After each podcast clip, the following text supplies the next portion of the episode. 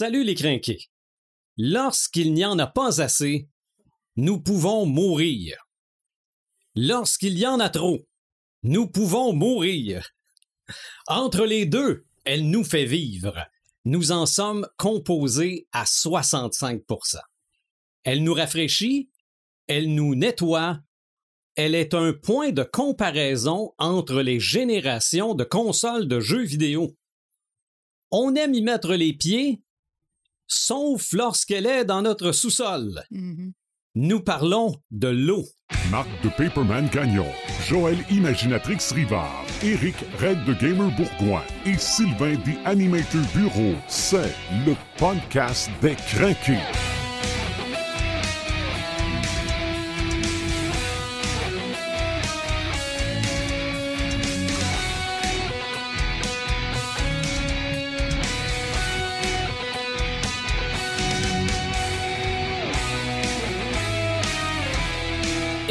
Pour l'épisode 175, on parle d'un autre élément parce que Red voulait qu'on parle des éléments puis trouvait qu'on pouvait en faire un sur chaque. Ben oui. Et même sur des éléments que je connais pas, ça a l'air. Cinquième élément. On verra. Ouais. On en a fait un sur le feu. Là, c'est sur l'eau qu'on en fait. L'épisode 175. Marc de Paperman Gagnon. Allô? Salut. Je l'ai compris. Salut, Ça Imaginatrix. Hello. Et salut, Red de Gamer. Allô? Comment vas-tu? Non, mais je veux juste revenir sur ce que j'ai dit concernant les consoles de jeux vidéo. Es-tu d'accord avec moi? À propos de? que on comparait les nouvelles générations par rapport à la qualité du rendu de l'eau? Oui, oui et non. OK. Tu sais, je veux dire, euh, rendu de l'eau, là. euh, euh, oui, ça peut, mais il y a aussi. euh, il la compare avec ça, puis aussi le rendu avec, avec l'herbe. OK. Un grand oui. champ Oui, d'herbe. oui, oui, là, oui. Les cheveux, Les cheveux, c'est les vrai. expressions visu- euh, du- de, de visage, puis des affaires de même. Fait qu'il y a beaucoup de petits trucs qui rentrent. La Ouais. poussière. OK. Euh, tu sais, le rendu des, des, des, des pebbles avec la poussière de faire de même, ça aussi. Mhm. Mais Mais. tout ça peut être couvert d'eau, puis là, on amène une nouvelle texture. De la boîte. C'est vrai. c'est vrai. Mais c'est que moi, je me rappelle, ça fait quand même quelques années de ça, d'un événement où on avait présenté chez EB Game la PS4. Ouais. OK? Et ce soir-là, je faisais partie des invités VIP avec Fiston. Il y avait sur la PS3 et sur la PS4 le même jeu Mhm. qui était un Assassin's Creed. Je me Black rappelle Flag. probablement celui, Ouais. le- celui avec les pirates. C'était le même jeu, les deux. Puis la principale différence, c'était Je c'était l'eau. Ben, je, je m'en allais justement euh, en parler tantôt, mais Ok. vu que t'en parles là, je vais, je vais- je vais en Ben, tout suite. Dans le fond, euh, oui, Black Flag, ça a été, euh, ça a été une grosse lancée pour euh, la PlayStation, mais euh, oui, ça a été, euh, tu sais, je veux pas qu'on jase de console là, là, mais oui, ça, est- c'est c'est quelque chose que les gens ont fait. Ben voyons donc, c'est donc ben hot, tu sais, c'est presque une tempête puis des affaires dans le même, puis bon. Euh, oui, le rendu de l'eau a été euh, vraiment monté d'une coche, passant de la, de la- de la 3 à de la 4. Fait que oui, sur ce jeu-là, ça, ça a fait ça a eu ce rendu-là. Bien entendu, il y a d'autres jeux, euh, je pense, mettons, à Elder Scroll, Mhm. euh, quand tu arrives dans des champs, puis tu vois quasiment l'herbe couchée au vent, là. Tu sais, tu fais, ben ok, on est rendu ailleurs. C'est là. ça. C'est ça. Fait que c'est pour ça que je te dis, oui, le rendu des consoles, euh, la comparaison, de faire de même, oui, ça fait quelque chose. Mais effectivement, dans les jeux, quand on parle d'un jeu qui va tomber plus, euh, on va dire aquatique, là, qui, va sor- qui va sortir avec de qui va on va penser à de l'eau tout de suite sans penser, mettons, à Mario de faire de même. Ça, je vais en jaser C'est tantôt. la première fois j'ai pensé. Ben. Euh, mais quand j'arrive, moi, j'ai j'ai été chercher des jeux un peu plus. euh, euh, un peu plus. euh, pas adultes parce que c'est Mario, c'est aussi. Mais bon. hein. Mais genre, je vais vous en jaser tantôt. Mhm. Puis euh, oui, tu vas voir euh, l'eau, c'est OK. c'est vraiment très important. Ben, on parle justement de l'eau en tant qu'élément Mhm. tout court, mais en tant qu'élément de culture pop aussi. Mhm. Et Joël, Imaginatrix Rivard, tu veux nous en peindre un beau portrait? Ça va être de la peinture à l'eau. ben, le pire, c'est que j'avais tellement pas pensé. Ben, Mais la peinture à l'huile, c'est plus difficile. C'est vrai. C'est plus beau que de la peinture à l'eau. Exact. Il y a ça, mais on a tous eu notre verre d'eau brune à cause de notre peinture à l'eau. Oui, faut pas, Oui, faut- ben, il y a faut ça- pas il y a ça confondre aussi. avec le, le verre de trucs que tu es en train de boire. Non, non, non, non, non, non, non, non. Ça, euh, Non, c'est. euh, il y, a- il y a plusieurs meilleur. artistes qui pourraient vous faire des témoignages Ça, là-dessus. ça risque de peinturer Le ton thé. estomac. Le, le, le, le thé et le, le, le, le verre d'eau de peinture, euh, des fois, ils se font confondre l'autre. OK. Oh! Euh, ben moi, en fait, je voulais, euh, je voulais refaire un peu ce qu'on avait fait dans le dernier podcast sur Mhm. le feu. Je voulais voir ça un peu dans le même angle, c'est-à-dire euh, de voir comment est-ce qu'on peut créer avec l'eau. Et un peu comme la dernière fois, j'étais un peu partie champ gauche au départ. là. J'étais comme, OK, qu'est-ce qu'on fait? Avec de l'eau en tant que matériel? Tu sais, il y a des, on peut penser, il y a des gens qui font, exemple, des aquariums que c'est quasiment artistique. là. C'est comme du travail de, Ah oui. de, de bonsaï. Là. Oh, oui. Mhm. Ils font des trucs détaillés de fou. Euh, ensuite de ça, ben là, j'ai pensé, on a déjà fait un épisode sur les plages. Je vous avais parlé de châteaux de sable. Et Ouais. évidemment, pour faire des châteaux de sable, ça prend de l'eau, ça Mm. prend du sable qui est mouillé. Même chose pour les sculptures sur neige, ben, c'est de la neige, c'est de Mhm. l'eau qui est gelée. Fait que là, j'essayais de voir vers où que je m'en allais avec tout ça. Puis euh, j'ai pris ce livre-là que j'ai acheté cette semaine, qui est le, le- la version euh, bourgeois de Seigneur des Anneaux avec les illustrations d'Alan Lee. Puis là, j'ai fait Oh, attends un petit peu, là, on fait quelque chose avec ça. Et c'est là que j'ai pensé vous parler d'aquarelle. OK. Parce que l'aquarelle, c'est une peinture à l'eau qui est euh, de plus en plus dé- démocratisée. C'est quand même cool. euh, c'est une peinture qui est super facile à faire, à travailler, à apprendre à travailler. Euh, T'as pas besoin d'avoir euh, beaucoup d'expérience puis beaucoup de pratique pour faire de quoi qui est quand même assez cool. Tu sais, tu peux faire des petits projets simples. Moi, j'aime beaucoup faire des signets, par exemple euh, à l'aquarelle, euh, juste pour me pratiquer, essayer des différentes techniques, mélange de couleurs et tout. Puis euh, ça donne un résultat qui est quand même joli et satisfaisant, là, même si c'est pas du grand art. Parce qu'il faut dire qu'avant l'aquarelle, c'était beaucoup quelque chose qui était très réservé aux artistes, aux grands artistes, là, ceux qui, qui vivent de ça puis qui travaillent de ça. Euh, en fait, la peinture à l'eau, elle a presque toujours existé jusqu'à environ euh, le 14e siècle où elle a été détrônée par la peinture à l'huile. Parce que la peinture à l'huile, ben, c'était plus durable.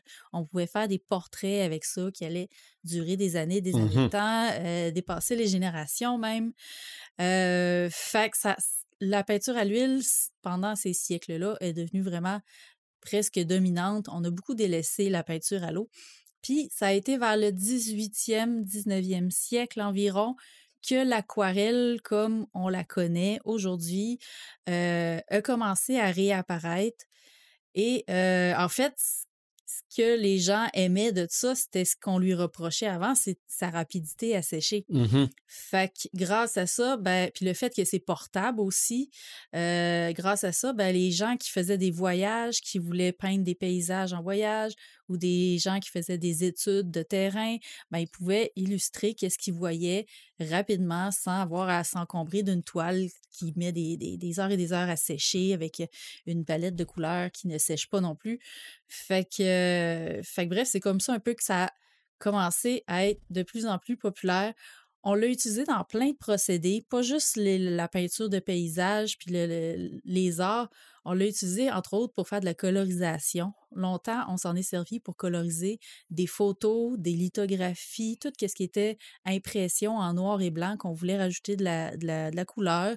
Euh, même les bandes dessinées dans les années 50, euh, on faisait le- le- le- le- l'ancrage au Ouais. noir, puis ensuite de ça, on faisait la couleur parfois avec de Mais, mais Marc pourrait nous parler d'un auteur de BD qui euh, Je vais probablement, colorise au. euh, je tu vas en probablement par- vous en parler. Ou tu peux nous en parler aussi. Il y a un nom qui me vient en tête vite, vite. Là. Mais euh, ça se peut que je vous en parle.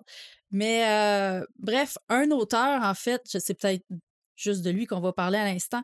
Euh, le premier qui me vient en tête, évidemment, c'est ben, c'est Tolkien. Je sais pas si c'était lui tu- Non. Non, bon, on va, va peut-être venir à c'est un beau- autre. c'est beaucoup plus récent. OK, ben on va y venir aussi.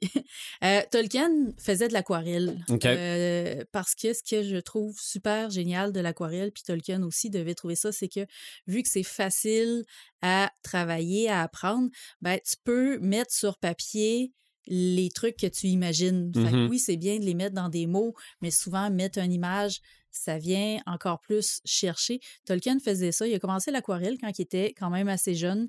Puis au fur et à mesure qu'il écrivait des histoires, ben il a commencé à les illustrer lui-même à l'aquarelle. D'ailleurs, chez Bourgeois Éditeurs, ils ont sorti, là, deux ans environ, je pense, euh, un gros livre qu'on parlait justement dans le pré-show, une grosse anthologie qui contient toutes les illustrations de Tolkien avec des textes de son fils Christopher pour les commenter. Euh, puis c'est ça, c'était dans. C'est quand même assez dispendieux, là. C'était 88 Je l'ai vu sur la tablette. Je l'ai pris. Il, est emballé en plus. Tu peux même mmh pas regarder dedans. Là. ils ont sorti aussi une version du Seigneur des Anneaux avec les aquarelles de Tolkien, le Hobbit avec les aquarelles, les lettres au Père Noël avec ses aquarelles. Alors, bref, tout ce qu'il a fait en dessin, ils l'ont fait en anthologie, plus tout séparé. Mmh. Tu sais, Rien de trop beau pour faire de l'argent. Mm-hmm. oui, c'est ça. Ouais, c'est ça, je m'en allais on dire. On continue là-dessus. Sors ton cash, là. Fait que oui, Tolkien faisait de l'aquarelle, puis euh, euh, moi honnêtement en tant qu'auteur, je trouve que c'est un médium qui est très facile à travailler, qui est très facile de mettre tes idées que tu as dans ta tête sur papier parce qu'il y a comme cette espèce d'effet là de euh, tu, peux jouer avec la couleur, tu peux décider où est-ce que la couleur s'en va.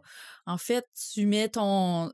Il y, a, deux techniques principalement en aquarelle. La première, c'est de peindre sur, euh, sur un fond sec où tu vas directement mouiller tes, tes, peintures, tes pastilles, puis tu vas aller les étendre direct sur le papier. Ou tu peux mouiller ton papier, puis après ça, tu vas aller chercher ta couleur pour l'intégrer dedans. Puis là, tu peux aller chercher des nuances, tu peux aller chercher des mélanges de couleurs qui sont vraiment intéressants. Puis c'est toute l'eau qui va décider où est-ce que les pigments se placent. Fait que t'as comme le contrôle, mais t'as pas tant le contrôle. Des fois, ça donne des résultats qui sont comme t'aurais essayé de le faire au crayon ou au dessin autrement, puis t'aurais jamais été capable d'obtenir un résultat euh, aussi satisfaisant que ça. Fait que c'est vraiment intéressant pour ça. Puis pour des mondes imaginaires, le petit côté éthéré, un peu, là, le petit côté euh, aquatique, là, on le ressent vraiment bien dans, dans l'aquarelle. Puis c'est très bien pour ça.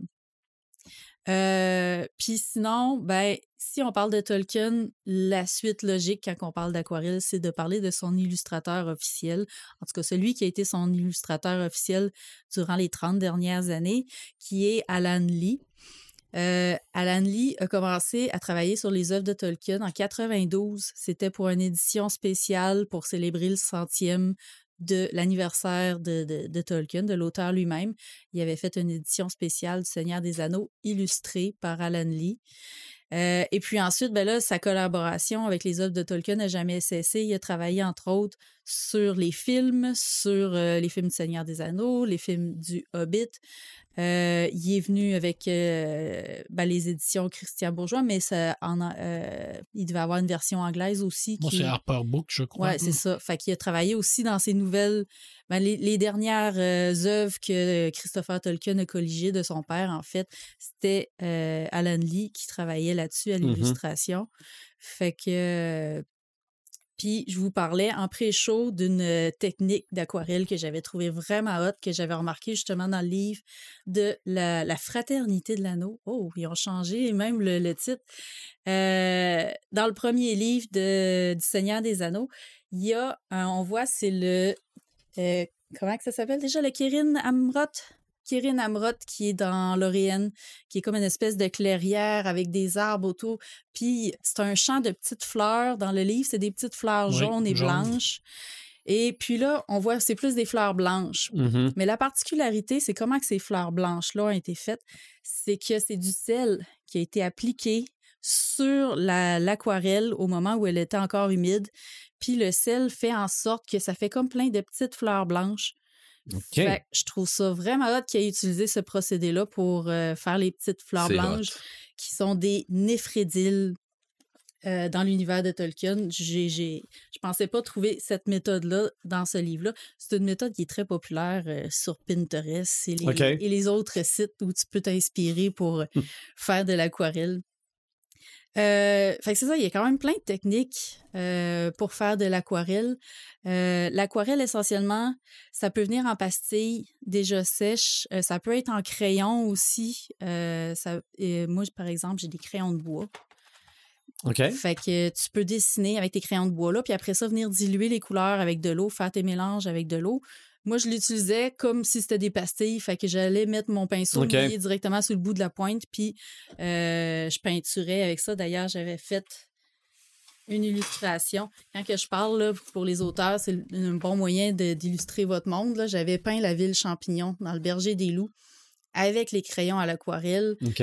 Puis, euh, c'est ce qui est vraiment intéressant, c'est au niveau des dégradés de couleurs Ouais. qu'on peut obtenir du plus foncé au plus pâle avec l'aquarelle. C'est super facile à obtenir. Pour les ciels, la même chose, là, faire des, des nuances de couleurs, aller chercher l'effet nuage. L'eau va vraiment faire placer ça naturellement euh, et facilement. Fait que euh, c'est super intéressant pour ça. Euh, Puis sinon, ben, l'autre euh, l'autre format qu'on retrouve l'aquarelle aussi, c'est en tube, comme de la peinture à l'huile. Euh, moi, la façon dont je les utilise, c'est que je les mets sur une, une genre de petite palette. Mhm. Moi, j'utilise des, euh, des capuchons de, de boîte de whisky. Ici, on a un, un Glenfiddich, probablement. Ouais. Euh, fait que je, je verse une petite goutte de cette peinture euh, pâteuse, là, un peu, si on veut. J'attends qu'elle sèche, puis après ça, je l'utilise encore une fois comme des pastilles euh, sèches, là, que je rajoute de l'eau par-dessus. Et- Fait que, euh, fait que c'est un peu comme ça que ça se travaille. Il y a plein, plein de techniques. On peut faire du masquage aussi. Euh, il existe de la gomme à masquer qui est liquide. Fait que euh, je vous montre un autre truc qu'on peut faire. Je vous montre en exclusivité, là. Pas la, La, carte. la fameuse carte de la ville de Havre-du-Loup. J'ai utilisé le masquage pour faire les rues Mhm. parce Je me que, retrouve quasiment en la regardant. Ben oui. parce que euh, vous allez remarquer que ça ressemble un peu à Rivière-du-Loup, mais c'est pas tout à fait. Si OK. on compare à la vraie carte de Rivière-du-Loup, C'est pas c'est dans, grave. un- c'est dans le monde alternatif, on s'entend. Il y a un petit air d'arcade aussi, je trouve. Mais euh, c'est ça, l'idée du masquage, c'est d'utiliser un pinceau pour appliquer la gomme qui est liquide. Mhm. Euh, fait que dans ce cas-ci, j'ai pu faire toutes les rues au lieu d'avoir à tout peinturer les petits carrés Ouais, en- entre chaque rue, là, puis essayer de pas déborder dans la rue. Fait que Donc, quand faire- tu peintures par-dessus, ça, tu ça colle pas. par-dessus, ça colle pas, puis après ça, tu fais juste gratter, puis ça enlève la gomme. Euh, tu peux faire ça aussi pour faire des étoiles, un ciel étoilé. C'est super pratique de ne pas avoir à faire le tour de chaque Ben étoile ou de le rajouter. Sinon, l- l'autre option, c'est de le rajouter au pinceau avec euh, de la peinture blanche qui va être plus épaisse. Mais des fois, ça, la transparence fait en sorte qu'on voit toujours la couleur un peu en arrière. Mhm. C'est pour ça que le, le masquage est quand même un bon truc pour ça. là. Fait que, puis le, le dernier artiste dont je voulais vous parler, qui utilise beaucoup l'aquarelle, on en parle beaucoup au podcast, c'est évidemment Christian Kennel. Je sais pas si c'était lui, tu Non. penses même pas. OK, on va y venir à celui que tu pensais. Euh, Christian Kennel utilise beaucoup l'aquarelle. Je vais juste me replacer dans mes notes. Il avait fait, entre autres, La Cité Oblique récemment. Plus récemment, il a fait euh, Dédé euh, Fortin. Fortin. Lui, il utilise beaucoup la technique mix. Fait que oui, il va utiliser de l'aquarelle, il va utiliser de l'acrylique par-dessus ça. Des La fois, gouache. des, des fois de la gouache, des fois il va Mm. euh, mélanger ça avec du digital et tout. Il expérimente vraiment beaucoup. C'est un artiste euh, très professionnel. Euh, Il a fait ça toute sa vie, puis il a vraiment essayé plein de choses.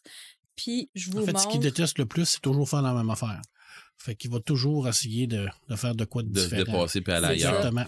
Je vous remonte, je vous l'avais déjà montré, là, mais la, la dédicace qu'il avait faite dans, le, dans mon exemplaire de la cité oblique, je le montre juste comme ça pour. Ça démontre vraiment bien son Ah ouais. style.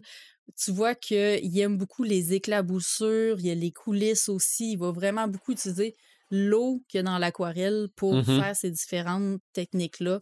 Puis, ça fait vraiment un rendu qui est assez impressionnant. là. Tu rajoutes une petite euh, touche de, de, de gouache par-dessus ça là, pour mettre un éclat. Là, puis, euh, on a là le style de, de Christian Kennel. Ouais. Onirique.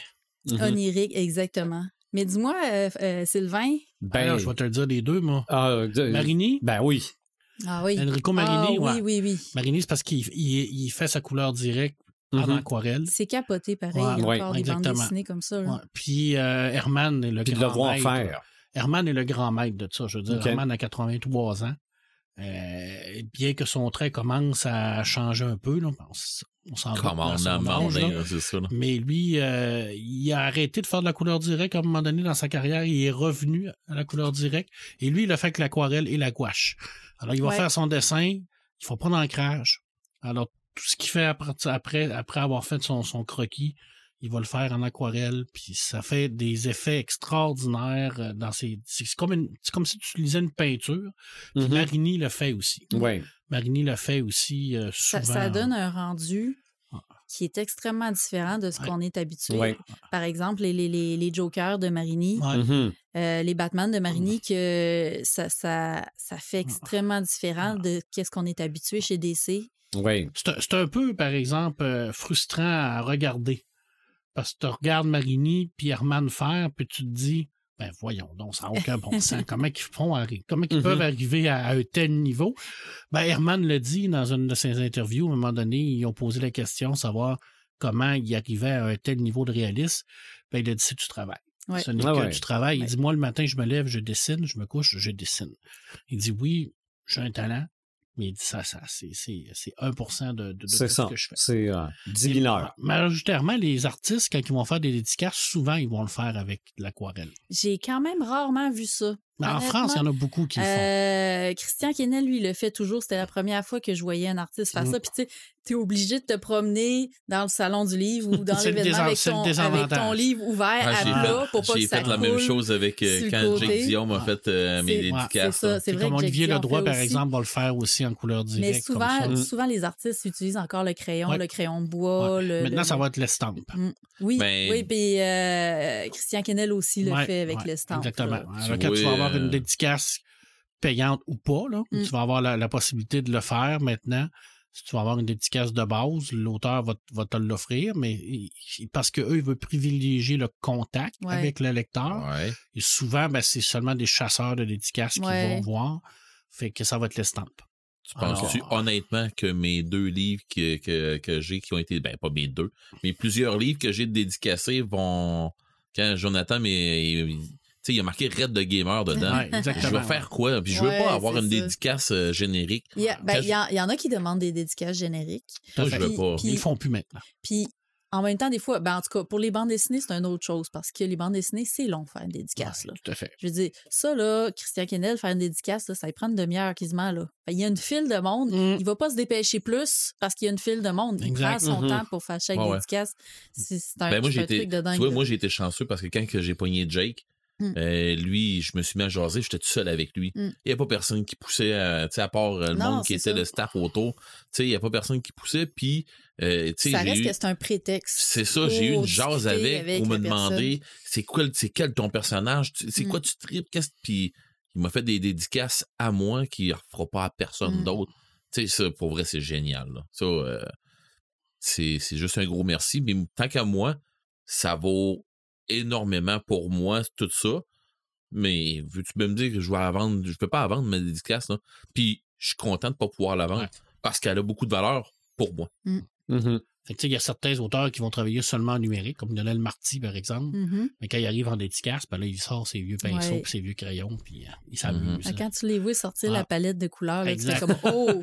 exact, parce qu'une une, dédicace, en numérique, c'est plus difficile. Oui, ouais, me semble, semble que oui, oui, t'arrives, puis euh, la personne sort une palette de couleurs, tu fais comme Ouais, mais c'était pas un message avec un, avec un stylo, C'est ça, ouais. Puis, ce que j'aime beaucoup de l'aquarelle aussi en, bande dessinée, c'est à cause de cet aspect liquide-là que ça donne à l'image, les éclaboussures, les coulisses et tout. Ça fait qu'on sort de la case de BD souvent. Mm-hmm. Ça explose en dehors de la case, ça amène une dynamique. C'est des couches, hein. Je veux dire, vraiment, euh, Herman, quand il va, il va faire un ciel, par exemple, il va commencer par sa première couche, il va mettre du bleu seulement. Mm-hmm. Puis là, il va laisser sécher. Ensuite de ça, il va, il va, commencer à travailler son, sa coloration au niveau de son ciel avec la gouache. Il va faire des petits, mm. des petits trucs, des petits nuages, des affaires de même.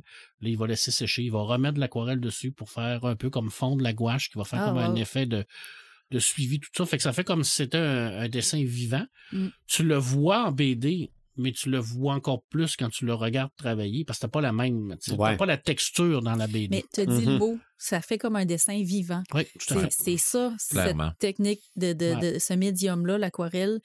Puis tu l'as dit en intro aussi, l'eau, c'est la vie. Oui. Tu sais, c'est à la base de ben, tout. ça rend ton dessin vivant. Puis ça, ça se transmet dans les illustrations. Mm. C'est vraiment. Mais c'est une technique, il euh, faut que tu apprennes. Oui. Mais tu sais. L'avantage, comme Joël le disait, c'est que tu peux mettre aussi une palette de couleurs aquarelle avec les enfants, puis trois, quatre pinceaux. Ben oui. Ils sont partis pendant une heure, eux autres. Oh oui. Ah oui, c'est absolument. Ils vont triper, là. Les enfants adorent ça, Ah. puis c'est accessible Ah. pour eux Puis en autres. plus, ben, s'ils se trompent de verre, c'est pas toxique. Que contrairement à de la peinture à l'huile, où ce qu'il faut que tu appelles le centre antipoison, si s'ils boivent l'eau de l'aquarelle, mais tu leur dis euh, tu vas avoir un peu mal au ventre, C'est tu ça. vas, tu vas survivre. Tu feras attention la prochaine fois. C'est Hey. ça. C'est c'est pas vrai que tu vas avoir mal au ventre. Moi, j'ai. Moi, là, quand que je fais de la peinture, ben, je vais vous en reparler tantôt, là, mais quand je fais de la peinture, là, mon pinceau, là, ma langue, là, elle sert à mon pinceau. Ah, c'est un solvant. Ah oui. Mais l'avantage de la peinture à C'est l'eau, dégueulasse que que le monde va dire, Mm-hmm. mais ça marche. Souvent, en C'est- plus, c'est des colorants naturels. Ouais. Quand Ouais. tu vas vraiment dans des aquarelles de luxe, là. Dans, dans- dans des- Là, c'est c'est parce que là, Red vient de me déstabiliser complètement. Là. si il y a des gens qui ont des figurines Hein. que tu leur as peintes, Ouais. c'est peinte au pinceau liché. il y a un petit peu de raide dans chaque figurine. Si, Tu laisses ton ADN sur tes figurines. si tu penses que les figurines que tu vois dans les livres, ils ont Non, non, été... Donc, c'est une T'es figurine? probablement pas le seul Mais, euh, licheux de pinceau. Mais moi, j'utilise juste une guenille humide à côté. Ça fait, ça fait la job. Ouais, mais je vais vous en reparler d'autres choses aussi, d'autres trucs en rapport à l'autre. si tu as une figurine de raid chez vous, que tu commets un crime, ben, tu peux mettre l'ADN de raid sur le lieu. Voilà. Ou, ou essayer de cloner Red. Je vous donne un truc. Comme, comme dans le prochain Jurassic Park. Mhm. Dans la littérature, Je sais plus. y a-tu des choses en lien avec l'eau? tu vois bien que je suis brisé. Je sais plus. Écoute, je vais être très, très actuel. Je vais te parler de. de- J'avais à peu près 55 000 affaires à te parler, mais je- honnêtement, je suis comme un peu euh, perdu dans mes affaires. Je vais te parler de Dune. Mhm. Est-ce que- Est-ce que c'est important l'eau dans Dune? Eh mon Dieu, hein? Je ne connais pas Dune. On est sur une Faut planète je désertique. faut que je m'y mette. On est sur une planète désertique Arrakis. où il n'y a pas d'eau? Mhm. Et la seule façon pour les gens de survivre à ça, ben, c'est de récupérer leur eau personnelle, surtout chez les Fremen. C'est une- la race native d'Arakis. Euh, et ben, c'est toute la conception même de la survie qui fait en sorte que tu peux pas perdre une seule goutte d'eau de ton, de ton corps. Alors, la combinaison va te récupérer ton eau, euh, il va filtrer tes urines et ainsi de suite pour pouvoir tu récupères l'eau. Et quand quelqu'un va mourir, ben, on va récupérer l'eau du corps. On va le donner à la personne qui l'a tué ou on va le remettre dans le grand bassin qui est l'eau ultime Ok. d'Arrakis. Alors, on peut pas perdre de l'eau. Et euh, dans les deux films, c'est peut-être un des trucs qui est le moins bien exploité, cette euh, peur de l'eau. Dans le roman, on le, on le ressent très bien, Ouais, le- ouais, ouais. la peur de manquer d'eau. Dans le film, c'est un peu moins évident, mais en même temps, ça passe tellement vite qu'on peut comme pas non plus euh, euh. Ben, ils ont un- synthétisé, là, Ouais, mais, mais, ils ont bien fait quand Mais, même. euh, bref, dans Arrakis, si tu pleures, admettons, ben, tu perds de l'eau. Fait que si tu Mhm. pleures à côté d'un Freeman, il est fort probable qu'ils te disent d'arrêter de pleurer avec une claque sur la gueule, mais tu vas arrêter de pleurer. Bon, si ça. tu saignes, tu perds de l'eau aussi. Fait que essaie de Ok. pas saigner. Ah, bon. OK? Essaie de pas vomir non plus. Mhm. Bref, garde ton eau. Tous tes fluides, tes gardes. Ok. La combinaison, normalement, elle permet de récupérer, je pense, qu'à 99 ou 99,4% de ton Ouais, distille, ouais, fait ça. Elle distille tout ce que tu peux faire. Alors, c'est très important parce qu'il n'y a pas d'eau. Il n'y a aucun eau chez. Je dis, tu vas creuser un puits, il va y avoir une goutte d'eau, elle va disparaître. Parce que la, la planète absorbe l'eau, en fait. C'est très compliqué, c'est très complexe, mais c'est très écologique aussi, d'une. Mais bref, l'eau est très importante. Et pour l'autre optique aussi, au niveau de la, de la préscience, parce que l'eau de vie va permettre euh, euh, à certaines personnes de développer ce qu'ils appellent la, la- mémoire euh, résiduelle et devenir préscient, ça veut dire voir l'avenir. Alors, euh, et cette eau-là est récupérée à partir d'un verre qui va avoir été noyé dans l'eau. Alors, c'est un genre de processus et les, les bénécégérides sont capables de, de réussir à, à changer cette eau-là pour en faire un eau sacrée qu'ils vont donner à, aux. Alors, tout tourne autour de l'eau dans Dune. Tout tourne autour de l'épice. Tout tourne autour de l'eau, mais ils en ont pas. mais ils en ont Mhm. pas. Et, et la planète natale des Atréides, c'est une planète qui est remplie d'eau. Ce n'est que de l'eau. Parce que c'est ça la- le contraste. Tu sais, je veux dire, d'une style vraiment dégueulasse, désert, et la planète des Atréides, ben, c'est flambant des mers, puis finir, puis c'est euh, incroyable. Fait que t'as le contraste des deux, là. Mhm. Euh, c'est vraiment très important, l'eau. dans Dune. Ben, tu dis qu'on n'a pas mis l'importance, mais dans le deuxième film, puis sans garocher de spoiler, à un moment donné, Paul est en train de jaser, euh, puis à un moment donné, euh, sa copine arrive, puis elle dit Ben, voyons donc, tu es en train de me dire qu'il te tombe de l'eau sur la tête. fait que là, il dit Oh oui, ça arrive, il mouille. Puis elle, elle la regarde bien, bien sérieuse. Elle dit non. Tu me niaises. Tu me niaises. C'est pas vrai, là, ça, ça arrive pas pour vrai. Et ça, ça c'est, le, génie d'Herbert de réussir à amener deux, deux, euh, deux euh, peuples complètement différents, puis de voir la, différence de conception de ces peuples-là. C'est incroyable. C'est pour ça que c'est tellement bien écrit, que c'est tellement bien amené qu'on rentre là-dedans. Puis le peuple des Fremen, ben, c'est un peuple qui, qui, qui, est basé tout sur la, conception mythique de l'eau et, de, et de, du sable. D'ailleurs, la, conception de l'épice, euh, l'eau est très importante là-dedans, mais on ne rentrera pas dans les détails. Mm-hmm. Allez voir Dune ou lisez-le. Vous lisez la BD aussi, qui est très très bonne, les deux, les deux tomes, mais merveilleux. Euh, Tolkien, pour Tolkien, l'eau est excessivement importante parce que pour se rendre à Valinor, il faut que tu traverses le, le, grand océan. En fait, tu peux plus y aller maintenant parce que le chemin est barré, mais veux, veux pas, faut quand même que tu prennes l'océan. D'ailleurs, c'est ce que les Golas et Gimli vont faire à la fin de l'histoire, se construire un bateau et partir. D'ailleurs, tous les grands euh, personnages vont tous partir également en bateau vers l'horizon pour aller rejoindre les pays des Valinor, des Valar. Alors, c'était très important pour lui. D'ailleurs, un de ses personnages de, de, de, Valar le plus développé, c'est Ulmo. Euh, qui est euh, un, des, un des 14 Valar, qui est, un peu comme le dieu de l'eau. Et c'est un des personnages qui va, qui plus influencer les personnages dans l'univers de Tolkien. Souvent, il va venir aider les gens parce qu'il a accès à toutes les places où il y a de l'eau, rivière, euh, ainsi de suite, euh, mer, euh, chute, océan, partout ce qu'il y a de l'eau, il est là. Donc, il va loin. Et puis, ben, c'est un des plus puissants. En fait, c'est le deuxième plus fort valeur. Et il va venir aider souvent les personnages par rapport à ça. Euh, les aider ou les empêcher également parce qu'il y a le pouvoir de pouvoir, il a le pouvoir d'arrêter euh, n'importe qui dans l'eau un peu. C'est un peu comme Poséidon dans le fond. C'est une représentation de Poséidon. Mais l'eau est très important pour Tolkien. Souvent, ça va représenter la pureté, mais ça représente aussi le meurtre. Parce que la première fois où on va retrouver ce fameux anneau-là, mais ça va être dans l'eau. D'ailleurs, quand on dit que qui est le, réellement le Seigneur des Anneaux, ben, c'est la rivière dans laquelle elle, elle, a été dessus, parce qu'elle a été dans l'eau à peu près pendant 2000 ans. Alors, c'est pas Bilbon, c'est pas euh, Gollum, c'est pas Sauron non plus, c'est la rivière. Alors, le véritable Seigneur des Anneaux, c'est la rivière. J'avais pas vu ça de même. La rivière l'a eu pendant quasiment 2000 ans, perdu dans le fin fond du sable, fait que euh, c'est quand même assez incroyable que c'était dans, devant les, euh, les yeux d'Ulmo, puis il l'a laissé là, possiblement qu'il le savait, mais ça l'intéressait comme pas.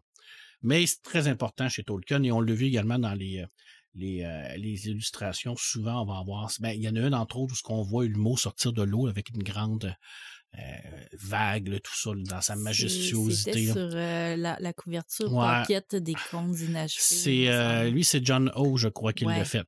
John O, qui est un, un des trois illustrateurs majeurs. Mm. Parce que oui, Alan Lee, c'est le principal. Il y a Ted Smith aussi qui est là et il y a John O qui est canadien. Hein. Je veux dire, alors notre traducteur est canadien, hein, Daniel Lauzon, et John O, qui est un illustrateur qui vient de Vancouver. Alors, euh, vive le Canada, vive Tolkien. Ben oui. Ted Smith, je ne sais pas d'où ce qui vient, mais lui il avait illustré le Similarion avec les fameux bateaux là, des là, sur le dessus. Là. Euh, parce que le premier meurtre fratricide entre les elfes, c'est pour la possession des bateaux. Alors, Fëanor va tuer ses frères pour avoir la possession des bateaux, pour pouvoir traverser l'océan. Fait tout est très, très relié à l'eau chez Tolkien. Alors, Enuménor, qui est une île mm. perdue dans le fin fond, qui va être complètement détruite, qui est une représentation de l'Atlantide. Alors, euh, c'est, tout est, tout est, tout est dans tout, comme on dit, chez Tolkien. Alors, euh, ben, c'est ça, amusez-vous avec euh, les peintures, vous allez vraiment triper.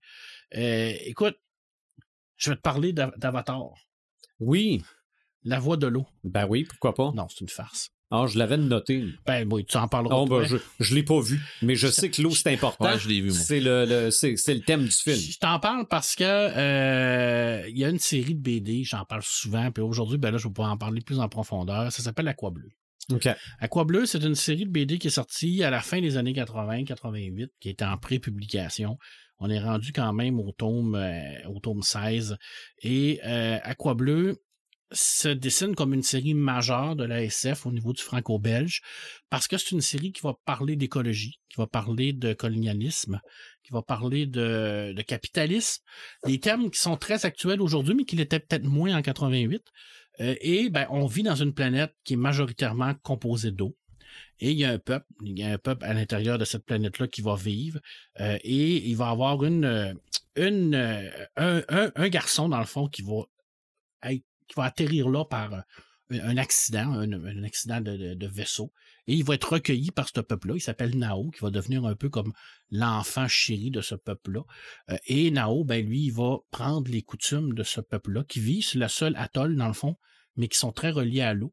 D'ailleurs, la profondeur de, de, de, la planète Aquableu n'a jamais été sondée. Il y a des grandes baleines, il y a plein de, créatures et c'est toute leur, conception de la religion, leur conception du mysticisme passe par l'eau. Euh, et c'est des très bons nageurs. Euh, on, voit toute la, ressemblance avec Avatar. Là. Ça, me disait vaguement quelque ben, chose. Mm-hmm. C'est clairement ça, là, je veux dire. Euh, et ils sont d'ailleurs la même couleur que les gens dans Avatar. OK. Bon. Bref, bref. Mais, à un moment mais pourquoi ils ont copié Avatar? Je sais pas, on se pose toute la question. Et à un moment donné, ben, il va y avoir le consortium, une, entreprise privée qui va avoir un, euh, un œil sur la planète pour un minerai qui ne se trouve que sur Aqua Bleu, comme par hasard. On mm-hmm. voit-tu la patente? Et ils vont arriver là avec leurs euh, gros sabots, puis pour eux autres, ben, la seule façon de, récupérer cette, ce fameux minerai-là, ben, c'est par la force. Gardons. Gardons. Et ben, il va s'en, va s'en, faire une, va s'en venir une bataille entre le peuple et le consortium mm-hmm. qui est euh, secondé par une armée de mercenaires. Plus t'en parles, plus c'est, mm. c'est évident. C'est obvious, c'est, épouvantable, mais, Mais tant qu'à ça, là, avez-vous vu aussi le, le, le film, euh, mon Dieu, c'était quoi, de, de Disney?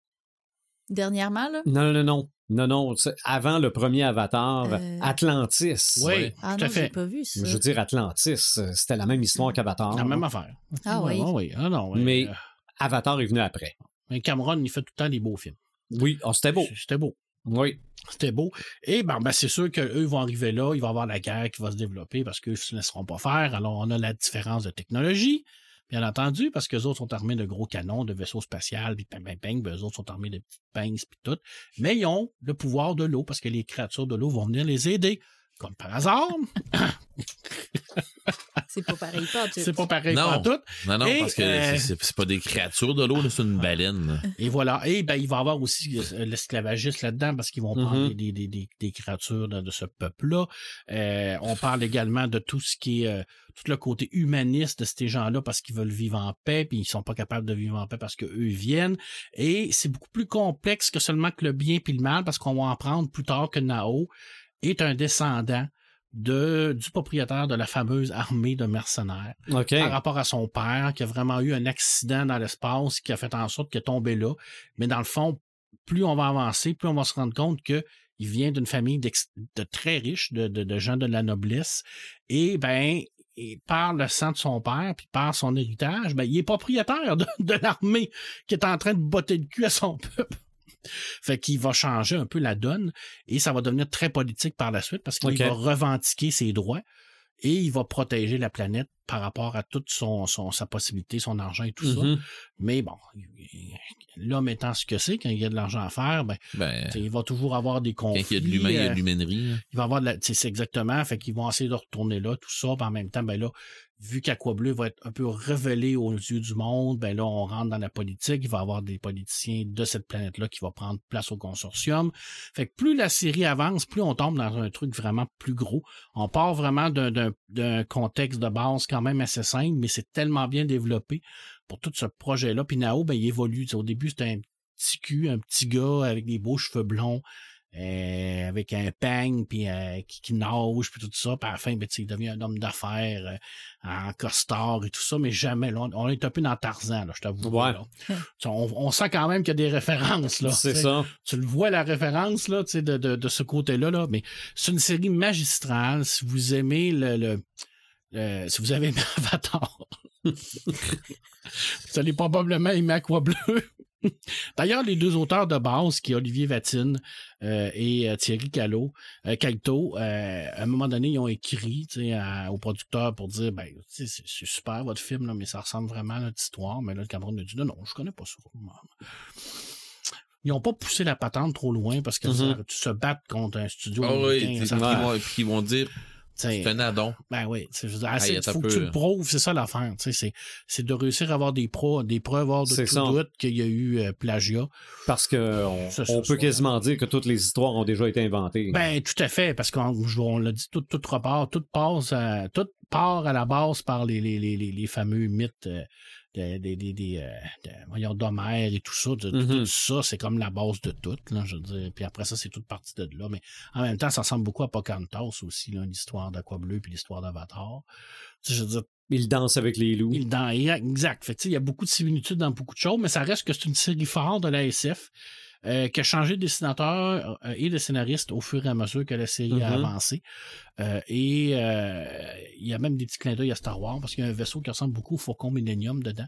C'est voulu, c'est vraiment voulu par les auteurs. C'est un peu comme leur hommage, leur hommage à. Ça s'appelle le Stramboli. Mm. qui est piloté par un Italien un peu dingue, un super pilote de fou, là, mais tu sais, c'est vraiment, il craque pas. Il y a beaucoup d'humour également. Mm-hmm. Et bien entendu, ben, il y a de l'histoire d'amour aussi, parce que Nao va tomber en amour avec la fille du chef tribal, ce qui va faire en sorte que ça va euh, fusionner les races, et ainsi de suite.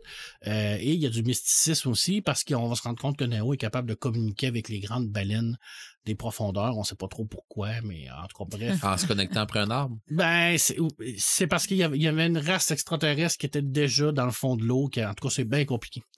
Mais c'est profond comme BD, mais c'est vraiment très, très bon. Honnêtement, sauter là-dessus, puis ça se trouve en, intégrale. Alors, vous pouvez avoir les. Vous pouvez, je pense qu'il y en a un ou deux. Peut-être pas les nouveaux, les nouveaux sont pas encore intégrés dans les intégrales, mais ça vaut vraiment la peine. Puis c'est disponible dans les bibliothèques aussi c'est disponible en librairie aussi parce que c'est quand même une série qui a pogné puis que ça continue à, sortir quand même. Alors allez voir ça. Puis le dessinateur de base, Olivier Vatine, avait vraiment une très belle palette, avait un très beau trait, très réaliste. Puis ça faisait très SF aussi. Alors c'est vraiment de la bonne SF des années 80. Puis pour l'époque, c'était quand même avant-coureur. de parler de l'écologie, de parler de l'anticolonialisme, c'est mm-hmm. de l'esclavagisme, tout ça, là, je veux dire, on était... Euh, on était sur des thèmes là, écologiques aussi. On était sur des thèmes qui n'étaient pas euh, mis à l'avant-plan à cette époque-là. Alors, ça vaut la peine. Allez-y. Euh, je, vous le, le conseille fortement. Euh, bon, il y en a mort Aquaman. C'est ça. Oui. je me cherchais deux personnages qui avaient des pouvoirs en rapport avec l'eau. Bon, un, un chez Marvel qui en a mort, puis un chez DC qui est Aquaman. Voilà. Peux-tu en dire plus? Bon. Pas moins? Parfait. C'est pas mal ça. C'est pas, c'est pas mal ça. Je suis d'accord avec toi. Euh, je vais te parler d'une. Euh, c'est, ben, une, une, adaptation d'une nouvelle de Lovecraft. Parce qu'il fallait bien que je parle de Lovecraft. Ben oui. Qui est U29. OK. Euh, ah mon Dieu, c'est bon ça. Je l'ai vu en film. En Ah oui, en, fait un film. En animation. au Festival Spasme l'automne dernier. Le, soir que tu faisais ah, ta soirée Lovecraft. Là, ont fait un film là-dessus. J'ai manqué de le partager, le lien de, de, de, visionnement. C'était vraiment bon. Fait qu'on est, on est pendant la. En 1917, il y a un U-boat allemand qui va torpiller un bateau anglais et euh, ils vont trouver une, étrange figurine euh, qui va flotter, qui va être récupérée par un membre de l'équipage. Et, et, comme de fait, ben, l'étrange figurine va avoir des effets un peu euh, psychotropes sur l'équipage. Ça va les influencer parce que c'est un étrange, une affaire que normalement tu n'aurais pas dû voir et tout ça. Et, tout le long de la nouvelle et tout le long de la BD, ben ça, ça, passe dans, dans, en profondeur dans le sous-marin. Euh, et tout le monde va commencer à un petit peu virer fou. Et on sait que virer fou d'un sous-marin, hmm, c'est pas super. Ouais, c'est. Il y a, surtout dans cette époque-là, les sous-marins, c'est pas comme aujourd'hui. Il stop jusqu'au euh, loin longtemps. Là. Exactement. Le capitaine, lui, a jusqu'à la fin où il va, il va trouver une, ancienne civilisation dans le fond de l'eau.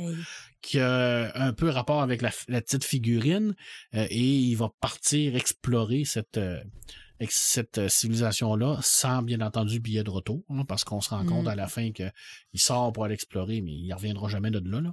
Ah non, puis il a Parce, parce dit. que le, le- le- le sous-marin, il y a un problème mécanique. En plus, C'est sûr marin qu'il n'y aura plus, euh, d'air. Il faut puis dire les- qu'il y a un dude qui a fait sauter une bombe dedans aussi. Ouais. Euh, Il y en a qui ont tiré dedans. En tout cas, c'est- le bordel total. Non, non, non. Mais si vous êtes claustrophobe, c'est pas pour vous. Hey. Hein, faut Mhm. pas, faut pas. Ben, Non, non. là, la, la nouvelle, oui, mais la BD est tellement là, angoissante, là, ça n'a Ah ouais. aucun bon sens.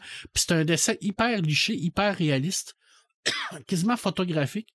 Fait que t'as vraiment l'impression d'être dans le sous-marin avec eux autres, puis t'étouffes tout le long Ça de la date BD. de quand l'adaptation BD? Euh, ça date de 2005. Ah, quand même. C'est encore disponible. Ah, c'est un one-shot. Non, non, euh, Euh, moi, je l'ai à la bibliothèque, fait que c'est sûr qu'il y a d'autres bibliothèques qui l'ont. quand tu me l'as prêté, là, pour vrai, je Ah, l'ai dévoré, je l'ai adoré, là. Oh, c'est ouais. vraiment super angoissant. Ah, ouais. Honnêtement, là, tu, tu as envie de sortir de là, là puis d'arrêter ça. Là.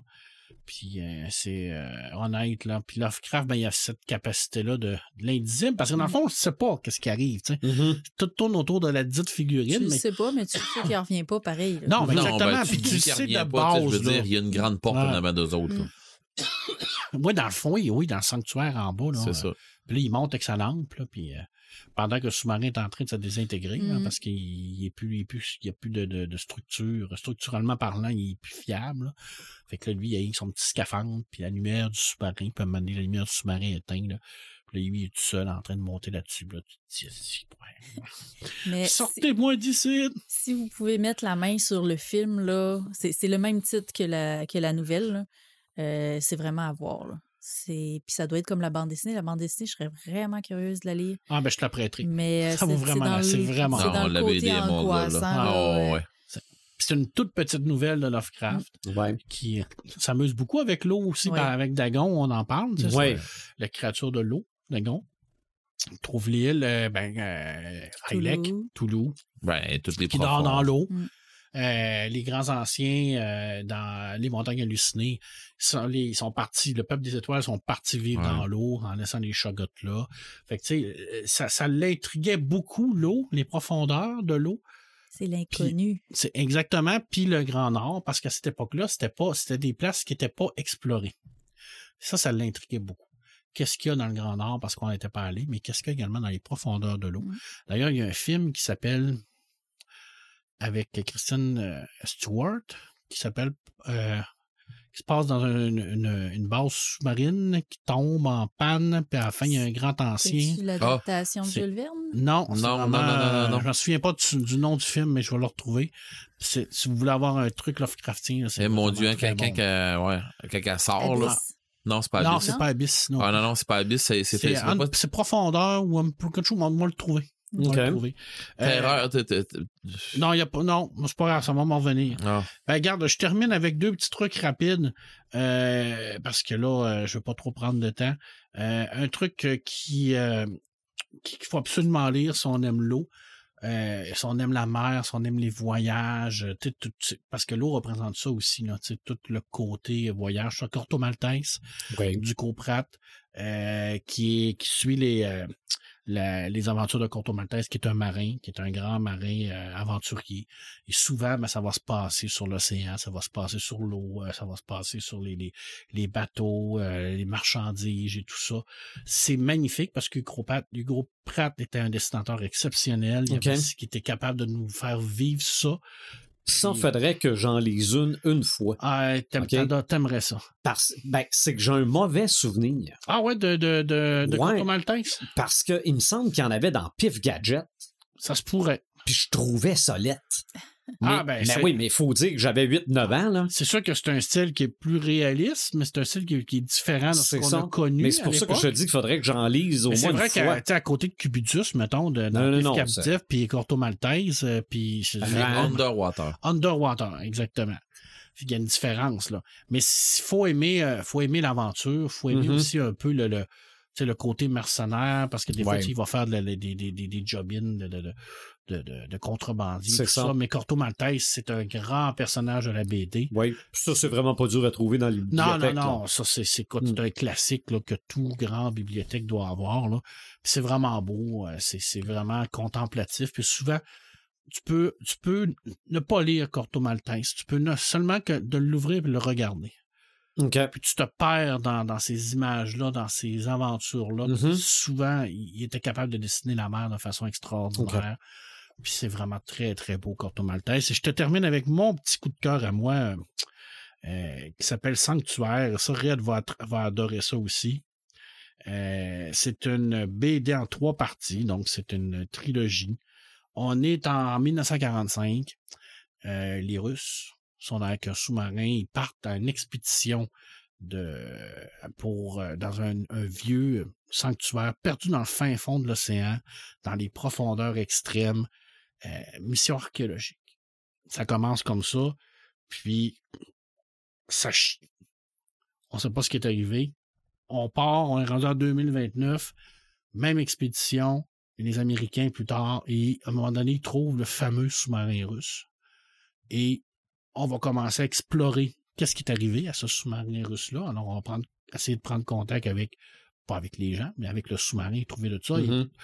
plus en plus, on va avoir, plus on va avancer dans l'histoire, plus les gens dans le sous-marin américain vont commencer à avoir des comportements bizarres. Et on va se rendre compte que c'est relié avec une immense porte qu'ils vont trouver. Euh, ça ressemble beaucoup à Lovecraft. C'est voulu parce que c'est un peu un hommage à U29. C'est Christophe Beck qui, l'a fait. Et euh, on va se rendre compte que c'est un sanctuaire. Un immense sanctuaire qui est dans le fond de l'eau. Euh, et ben, tiens, qu'est-ce qu'ils font les gens dans Lovecraft habituellement quand ils trouvent une super grosse porte? Ben, faut aller voir. Faut aller voir. qu'est-ce qu'il faut pas faire? Allez voir. Allez, voir. fait qu'ils vont essayer de pénétrer dans ce sanctuaire. Mais ça, c'est dans tous les films d'horreur aussi. Hein? Exact, Rouvre pas la porte. Rouvre pas la porte. Rouvre pas la porte. Et on va se rendre compte que c'est un sanctuaire d'une ancienne civilisation qui a enfermé un démon qui s'appelle Mott à l'intérieur de tout ça. Euh, et ce démon-là, ben, malheureusement pour nous, il est encore là. Puis il est en dormance. Puis euh, l'ancienne civilisation a sacrifié son, sa civilisation complète pour pouvoir le tenir là. Puis nous, ben, Beaufcave, on va ouvrir les portes. Mm Mott va réussir à la fin à sortir de sa fameuse cage et ça, ça se termine comme ça d'ailleurs. Mott qui débarque en 2029 sur la planète. Je ne sais pas ce qui arrive après, mais que ça doit pas être beau. C'est hyper angoissant, c'est hyper épeurant, c'est trois tombes absolument géniales quand ils rentrent dans le sanctuaire, qu'ils commencent à enlever leurs euh, trucs, puis le mode commence à jouer dans leur tête, parce que c'est mode, dans le fond, qui va faire, il va faire voir des choses aux gens, il va jouer dans leur, euh, dans leur subconscient, il va les faire suicider, il va les faire s'attaquer. En tout cas, c'est épouvantable. C'est mm. tout ce qui passe, là. C'est gore, c'est super bien écrit, très bien dessiné aussi. Euh, d'Oxon qui, qui, qui, est le dessinateur. Et ça, ça a été réédité hier. OK. Dans une nouvelle édition. Dans une nouvelle édition augmentée, revue, corrigée avec plein de bonus. Alors, ça vient de sortir en Europe, ça va arriver au Québec, c'est sûr et certain. OK, les trois tombes. Les trois tombes ensemble avec des bonus. Puis je pense qu'ils ont même mis le préquel qu'ils ont fait après, parce qu'ils ont fait un préquel, ça je sais que t'es moins fort. Oui, mais s'ils le mettent au début. Comment ça s'appelle? Sanctuaire.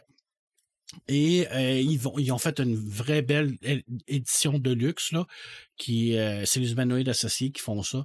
Alors, euh, ça, on est vraiment dans l'eau, on est vraiment dans la profondeur, on est tout ce qui est tout ce qui est caché dans le fond de l'eau, tout ce qui est caché, qu'on ne sait pas trop ce qui se passe, puis on sait rien dans le fond de, les profondeurs. on a plus de connaissances dans de l'espace qu'on a de connaissances des profondeurs.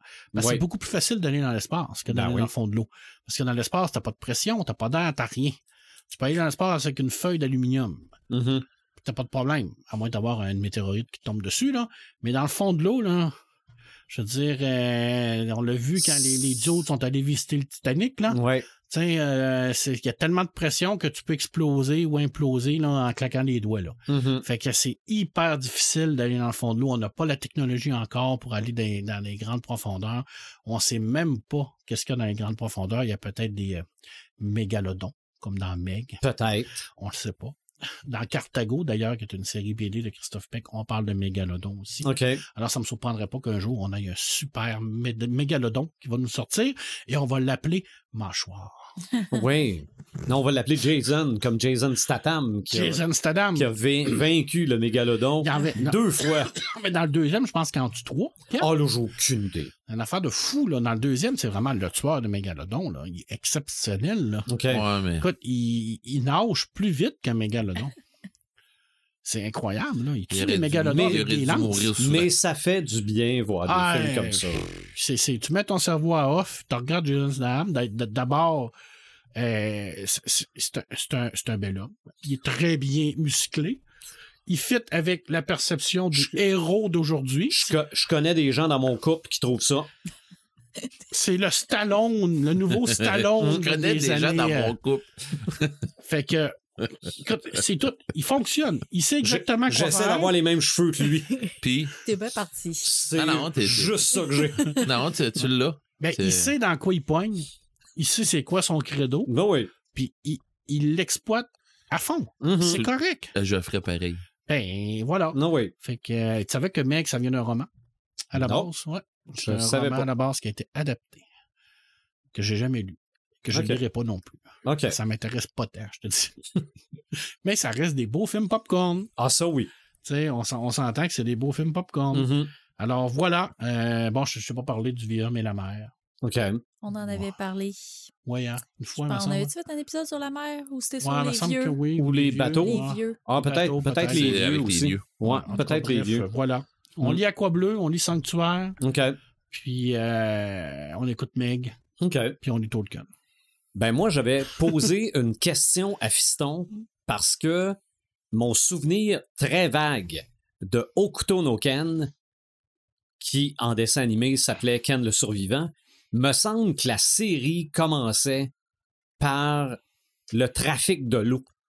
Ah oui. Que bon, euh, il manquait ah d'eau à certaines places, puis bon. Mais les mangas étant ce qu'ils sont, particulièrement cette série-là, on l'inventait à mesure. Donc, à un moment donné, après deux, trois tombes, on parle plus du trafic de l'eau. Le trafic d'eau est fini. C'est ça. Mais il me semble que ça commençait comme ça. Lui aussi avait ce sentiment-là. Mais m'a aussi mentionné qu'il y avait un manga qui s'appelait Great Blue Dreaming, que c'est un manga sur la plongée. OK. Mais je ne sais pas si c'est la plongée sous-marine ou juste plongée parce que les pages couverture que j'ai vues c'est toujours un bateau avec du monde qui plonge. Mais, Mais la plongée, il y a eu beaucoup de films là-dessus, beaucoup de, mm-hmm. reportages, de documentaires, Le Grand Bleu. Oui, ben oui, absolument. Ben de toute façon, on pourrait parler de tout, euh, tous les documentaires de, de, Jacques, Cousteau. Exactement. Ah, D'ailleurs, ils ont fait mm. récemment chez Netflix une série qui s'appelle Apnée. Ah. qui nous parle de, ces plongeurs-là qui vont en apnée, qui veulent battre les records là, absolus. OK. Ben, évidemment, t'as dit mâchoire je dois parler de mâchoire, ben je dois parler de jazz, mais là, pour rassurer les gens qui se disent, bon, il va tout nous sortir les, films de poissons, là. Non, non. Non.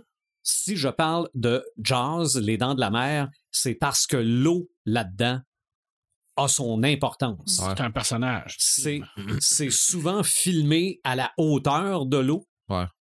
Et pour quelqu'un comme moi qui écoute les documentaires et qui connaît à peu près tout sur le film, là, l'eau les en a fait manger euh, quelques sincères. Ils se sont rendus compte que filmer vraiment en mer, c'était pas mal plus facile à dire qu'à faire. L'eau devient un élément d'horreur total. Parce qu'après le film, il y a beaucoup de gens qui, qui, ah, pas dans l'eau. Tu t'en allais euh, en Floride ou euh, puis t'osais même pas mettre les pieds dans ah, l'eau. Non, parce que tu posais la question, ça peut-tu arriver? C'est ça, il peut y avoir ben, n'importe quoi en dessous. C'est qu'après ça, évidemment, le succès du film a fait en sorte que les, gens se sont rendus compte que c'était payant, les requins, là, de faire mm-hmm. peur au monde avec ça. Donc, tu avais toutes les histoires que les requins, ça nage dans trois pieds d'eau. Oui, c'est ça. Non, ça fait que. On avait très peur. Et là, flash qui vient de me venir en tête concernant l'eau, il y a la fameuse scène de douche. Oui. Dans Psychose, mm-hmm. l'eau est quand même importante là-dedans. Parce qu'en plus, je peux pas vous expliquer le procédé, mais on avait inventé quelque chose pour pouvoir la filmer, la douche. Parce qu'à un moment donné, on voit le pommeau de douche mm-hmm. qui envoie de l'eau, mais il n'y a pas d'eau dans l'écran. Mm-hmm. Donc, il y, a vraiment un procédé de, de, fan ou quelque chose qui envoyait l'eau ailleurs, mais on voit vraiment l'eau de la douche nous arriver dans, le visage. Ça, j'ai trouvé ça, euh, c'était quand même ah, intéressant. c'était intense. Waterworld. Un monde sans terre. Moi, personnellement, je l'avais pris pour le dessus. C'est ça. Pour euh, faire la, la, le petit visuel pour le podcast, l'épisode. Moi, je l'ai pas vu. Je sais que c'est une catastrophe. Ben, pas tant. Ben, non, non, mais, non, non, mais une catastrophe cinématographique. Ah, tout à fait. Ah. Je vais dire ça comme ça, ça. a été. Non, non, mais dans l'histoire du cinéma, c'est un. Oh, oui, Moi, je pense que mais de là à dire que c'est pas bon, je ne sais pas. Moi, je pense que Waterworld, c'est le premier film dans l'histoire du cinéma où qui a parti la mode de je descends un film sans l'avoir vu. Ah, peut-être. Parce que là, il y a eu un paquet de fans qui ont commencé à dire Ah non, ça va être mauvais, puis ils l'avaient jamais vu. Ça a eu tellement de mauvaise presse que ça a tué le film au box-office. Probablement. Aujourd'hui, ben, on a ça quotidiennement. Oui, mais il y a déjà eu un autre film qui a eu une mauvaise presse en disant que ça allait se planter terrible, puis c'était Avatar. Oh, c'est vrai ça n'a pas marché comme il pensait. Ça s'est pas planté terrible. Non, ah, Titanic aussi était censé se planter, malgré que Titanic a coulé quand même, mais pas le film. mais malgré que c'est vrai, mais dans Titanic, l'eau, c'est quand même important aussi. Oui. Oui, tout à fait. Puis d'ailleurs, juste la cristalline. Hein, mais, mais, la, mais la, la, fin, là, avec le monde qui flotte, là. Ah, c'est épouvantable. C'est euh, quelque ah. chose. Non, on rit bien de ça, là, de, de, de, de, toutes les, les, petites affaire de travers, mais ça reste mm-hmm. une catastrophe. Euh, oui, mm. oui, absolument. absolument. Bon, oui, j'ai dit que j'allais pas tout sortir les films de poissons, mais j'ai pas le choix de parler de Trouver Nemo. Oui. Ah oui. Mais c'est que c'était grandiose. T'étais dans l'eau. Mm. C'est euh, moi, je, l'ai vu au cinéma, je l'ai en DVD. la, la, la, séquence de la baleine. Quel beau film. Oui, ah oui, mm. mais les, courants marins, la pollution. Oui, oui, oui, oui ben oui, ah. les tortues. La relation père-fils. Oui. Qui n'a pas broyé là, Ben juste, juste pour l'anecdote là, je dis fiston doit avoir trois ans. Ok, bon peut-être quatre là. ça, ça y prend au moins quatre bancs en plastique pour mettre par-dessus le siège de cinéma. je l'amène au cinéma. Il est tout petit, il est assis à côté de moi. Puis ce film-là commence comme il commence. Là, je fais comme, mais je m'en sortirai pas. Ça, non, non, non, non, non. je vais dire comme toi, là, euh, un, un, papa qui est insensible à l'intro de ce film-là est mort en dedans. Tout à fait. Ça n'a pas de bon sens. Ben, de toute façon, le film au complet. Ah oui. Euh, à part ça, bon, on a parlé d'Avatar, on a parlé de Titanic, les rois du surf. Ah. Ça, c'est des pingouins qui font du ah surf. Ah, ça, ça me dit rien. Donc, ça, c'est. Je connaissais Brise de Nice, mais. ah, ah, Brise de Nice. On pourrait, on pourrait mettre Brise de Nice là-dedans. Euh, un peu dans la même veine aussi euh, de, de, de films d'animation, il y a le film Moana. Oui, parce, que, parce que l'eau aussi est très importante. L'eau est importante. Je, ne me, je pense que le titre en français, c'est Seul au monde, avec Tom Hanks. Oui. Ah, Castaway. Ouais, c'est ça, Castaway. Bon, évidemment, c'est bien le fun de l'eau, mais quand t'en as tout le tour de où ce que t'es. Puis, il peut pas, peut pas en boire. Exactement. Il pouvait pas sortir de l'île à cause des, à cause des vagues. Mm-hmm. Ah, mm-hmm. ah, non, c'était. Ah non. C'était un antagoniste, l'eau. En euh, plus, la finale de Castaway, c'est comme la finale de Seven. OK. On n'a jamais su ce qu'il y avait dans la maudite boîte. Mm. Non. Ah, c'est vrai. Seven, on, s'en doute que c'est la tête de la fille. Mm-hmm. Mais dans la boîte de FedEx qui ramène de son île, c'est quoi? C'est parce que c'est pas important. C'est peut-être un téléphone satellite qu'il y avait là-dedans. hey. C'est pas. Peux-tu jurer Un couteau suisse pour se faire un canot. Voilà, c'était peut-être un canot gonflable. Peut-être. Mais c'est vrai que c'est pas important. Mais c'est mm. quand même bien fait puis bien pensé de réussir à finir ça avec cette interrogation-là parce que mm-hmm. tu te dis, c'est vrai que c'est pas important. Mm. Mais il l'a ramené. Mais il l'a ramené. Bon, vieux film, 20 milieux sous les mers. Mm. Oui, c'est vrai. J'aurais pu parler de Victor Hugo, effectivement. Mm-hmm. Tu l'as dit. Euh, Jules, ah, Jules Verne avec Victor Hugo, que je dis le monde. Jules. Jules. Jules Verne, excuse-moi. Jules Verne qui a exploité les mers et euh, mm-hmm. l'espace et tout. L'inconnu. L'inconnu. Qu'est-ce qu'il ne faut pas arroser après minuit? Un gremlin. Exactement. Ça n'a aucun sens parce qu'on est toujours après minuit. C'est vrai. Non, non, je sais. Et. c'est à partir de quand c'est plus après minuit? je sais pas. Ça a l'air qu'on se met plus de la gueule. Je sais pas. Mais ben, il manque une partie dans le mode, dans le mode d'emploi. Là. Mm-hmm. Pas les nourrir non plus après mm-hmm. minuit. Et ce qu'il ne faut pas arroser non plus, c'est une demoiselle qui est en réalité une sirène. Dans Splash? Ben, dans Splash, puis dans tous les films où les sirènes se mettent à marcher sur la terre, faut pas que tes arroses. Si elles touchent à l'eau, pouf, redeviennent, redeviennent une sirène. Splash qui, qui était. euh, Mais non, non, Splash encore avec Tom Hanks. Le temps, Daryl- Daryl. Hannah. Daryl Hannah, hey, moi j'avais aimé ça, ce film-là. Je sais pas pourquoi. Ben, non, en fait, je pense que c'était l'histoire d'amour. Je suis un peu Ah, quétaine. C'était une belle histoire d'amour. non, non, je- je- je- oui, c'est vrai Mais qu'elle était belle. à là. cette époque-là, il faisait beaucoup de comédies romantiques. Oui, oui. C'était vraiment le king des comédies Ah non, romantiques. C'est l'époque, de Big. Ouais. Exact. Et c'est quoi, là? Il n'y a pas de maison aussi Ouais, qui la essaie de rénover. Ouais, Ouais, ok. La foire au malheur. Après ça, c'est Sleepless in Seattle. Puis euh, Ouais. euh, You Got a Mail. Mhm. Tu sais, il faisait beaucoup de ce genre de films-là. Ouais. il, il était bon là-dedans. Absolument. Ben, il est bon dans tout. Absolument. Je mentionne le film Batman de 1989, celui de Tim Burton, parce que le Joker veut empoisonner l'eau. Mhm. Ah oui. Puis d'ailleurs, de l'empoisonnement d'eau, ça pourrait être un thème. euh, Mhm. C'est souvent le cas, là. Ben, C'était aussi dans le premier film de Christopher Nolan. Ah oui? Bon. le commencement. OK. Il met les produits dans l'eau. Mhm. Ah, Puis ils veulent vaporiser l'eau après ça avec le fameux euh, micro-ondes pour Ouais. pouvoir euh, empoisonner tout le monde. C'est Scarecrow qui. Puis dans, dans Cowboy Bebop, c'est le Oui. contraire. Dans le film, là, on va se servir de l'eau pour euh, éliminer le virus qui est dans l'air. C'est vrai. Série de super-héros populaire dans les années 70 qui est présentée en intégrale à prise 2 à toutes les Pâques, c'est Jésus de Nazareth, Ah. où le personnage principal marche sur les eaux et transforme l'eau en vin. Et le baptême. Et le baptême, dans, oui, dans c'est la vrai. littérature, on n'a pas parlé de la Bible, mais Puis oui, un peu avant, il y a. Moïse qui fait les. Qui, Ah, qui- Oui, Moïse Fend fend les les eaux. Absolument, Oui. mais Jésus de Nazareth, c'est le premier super-héros qui Ah, est ouais. ressuscité bien avant Superman. Ah. C'est vrai. Mais je- bon, je- Ça il prend quand même trois jours. Superman, c'est plus sept. Euh, Superman, ça, ça a pris, Ça a euh, pris du temps. ça a pris un an de BD. Ouais. Ouais.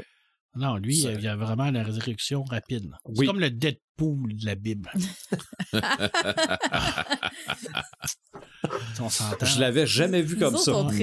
Moi non Bible. plus, mais bon. Dans, euh, dans la culture pop, c'est pas un personnage d'histoire, mais il y a l'histoire des bouteilles d'eau dans Trône de fer.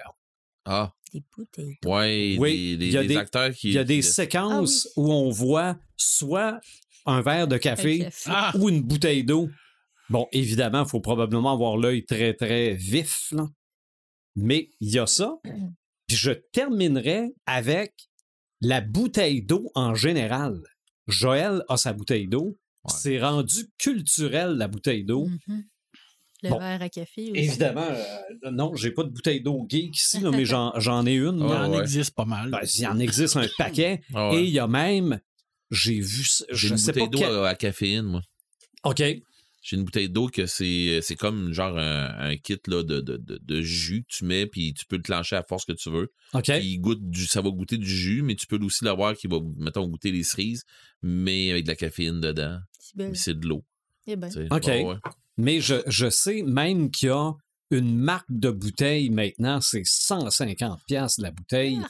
Ça, et il en manque, il y a, il y a de la revente sur... Le euh, monde sont capotés. je, regarde, je, je pense qu'il y a des bouteilles d'eau auto-nettoyantes. Mais l'eau, maintenant, c'est une, une re- une ressource qui euh, se, se- se joue à la bourse. Mhm. Ouais, dire, c'est l'or bleu. C'est l'or bleu, là. Je veux dire, il y a des places qui n'en ont pas de l'eau. Nous, on est bénis des dieux. C'est ça. Puis on, crise, on crise de la merde là-dedans. Exactement. Tandis qu'il y a des endroits où ils n'ont pas d'eau, puis euh, mais pas rien que ça, là, il y a des communautés autochtones Mm. où ce que l'eau est contaminée par les usines puis les mines, où ce que les caisses d'eau se vendent à 150 pièces là. Mhm. Je veux dire, ça a ni qu'une tête là. C'est comme l'élément de base de, de la vie. Parce que pas d'eau, tu meurs. Ouais. On s'entend là. Pas de nourriture, tu peux survivre quand même un bon bout. Mais pas d'eau, euh, c'est dead over. hein. Mhm. Puis on est composé à combien de pourcentage d'eau? 65. Combien de pourcentage d'eau qu'on a sur la planète Terre? 75? Ah, je pense que c'est plus que ça. 75. Ouais. Exactement. Puis si je te dis, moi, je suis une race extraterrestre, puis mon seul et unique faiblesse, c'est l'eau, sur quelle planète que je ne vais pas essayer de conquérir? La Terre. Mhm. Maintenant, je vais y aller pareil. Ça a fait le merveilleux film, film Signe. OK. Avec Oui, c'est vrai. de films con. Excuse-moi, Mais, là. mais est-ce que V, c'était pas ça aussi? Ouais. V, la, la série Ils V. fondaient, je pense. De genre. Non, mais je pense qu'il venait pomper l'eau. Oui, oui, ils venaient chercher l'eau, oui, mais dans Mhm. Signe, OK. ils ont peur de l'eau. Ah oui? Ah bon. Ah ouais. Quand ils se font tirer de l'eau, ils meurent. Ils viennent sur une planète qui est composée à 75% d'eau, où ce que l'être humain est composé à 60% d'eau. Mais c'est-tu des caves, tu penses? ils voyagent dans l'espace, puis ils ont trouvé rien que cette planète-là pour venir nous emmerder. Mais c'est... Et probablement direct aux États-Unis. Ouais, Ben oui, euh, parce que tous les- d'un champ de maïs. Tous les extraterrestres, toutes les attaques extraterrestres s'en Ah, vont à New c'est York. quoi l'autre aussi? C'est film? Invasion de Los. Angeles, quelque chose comme ça. Où ce que... Ouais, mais c'était plus, c'était plus intelligent un peu. Oui, mais je veux dire, où ce que les, les extraterrestres, Ouais, y a Los Angeles. C'est ça, Los Angeles, ouais. C'est exactement. Ah oui, parce que c'est ça. Mais tu sais, c'est le concept même de la base de dire quand tu as un scénario, ça c'est un mauvais scénario, de Mhm. dire que ta créature principale, ton antagoniste principal, Il aurait dû avoir un bêta-lecteur qui dit Ben c'est une petite incohérence ici. ben, un peu comme dans Game of Thrones, là, où ce que les Mhm. gens s'en vont dans un. Trouve-y une autre faiblesse. Exactement. Les gens s'en vont dans la crypte, puis que le- le- le- le- L'ennemi, le- re- l'ennemi l'ennemi, cap- son pouvoir, c'est de ressusciter c'est les de morts. pouvoir ressusciter des morts. Fait que tu mets ton peuple en, en sauvegarde d'une crypte où ce qu'il y a à peu près 50 000 morts, puis, puis l'ennemi en avant de toi, son seul putain de pouvoir, c'est de, de ressusciter des morts. Tu es con, un peu, là. tu sais, je veux dire, c'est de la tactique de bêta-lecteur. Mhm. C'est c'est ça l'importance du bêta-lecteur, de se dire, Hey, ça n'a pas de sens ce que tu fais là. là.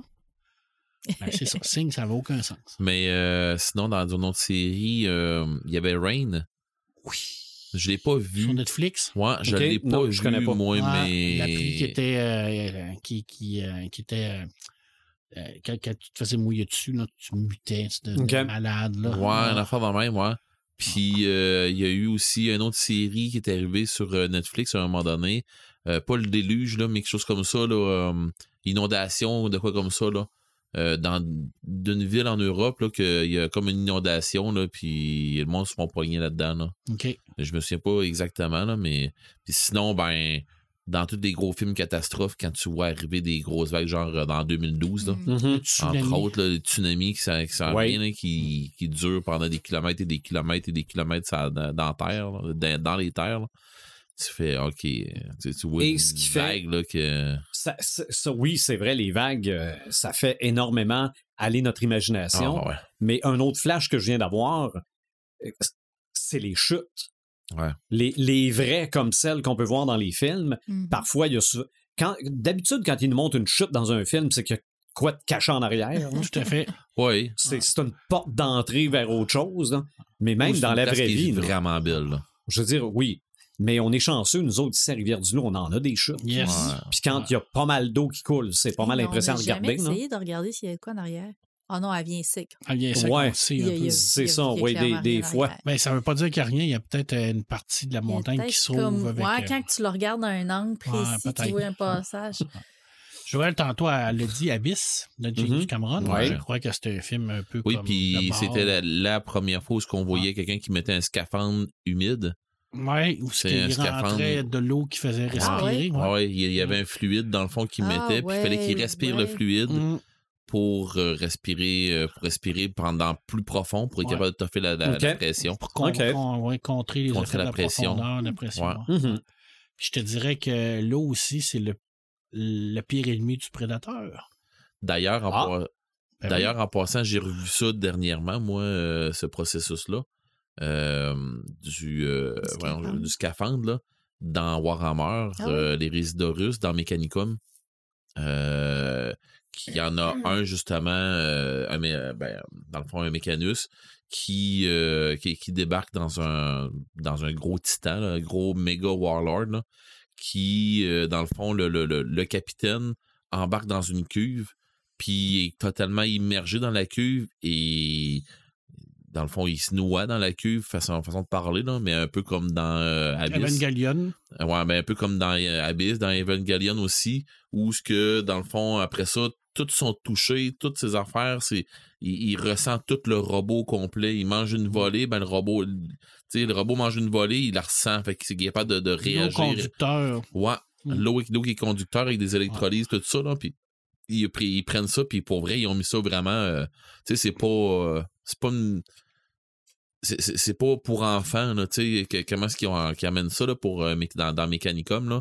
Les romans de Warhammer sont très, très, très pointus. Là. Dan Abnett qui a amené ça, là, il, a fait une méchante job là, de, de mécanique là-dedans, là, tout ça. Là, il va loin. Là. Donc, je te disais que c'était le pire ennemi du prédateur parce que ah. le gars de l'eau, il perd son capacité de camouflage. Ouais. OK. Fait qu'il peut plus se camoufler. Fait que ben, il aime pas ça. C'est la même affaire dans Ghost in the Shell.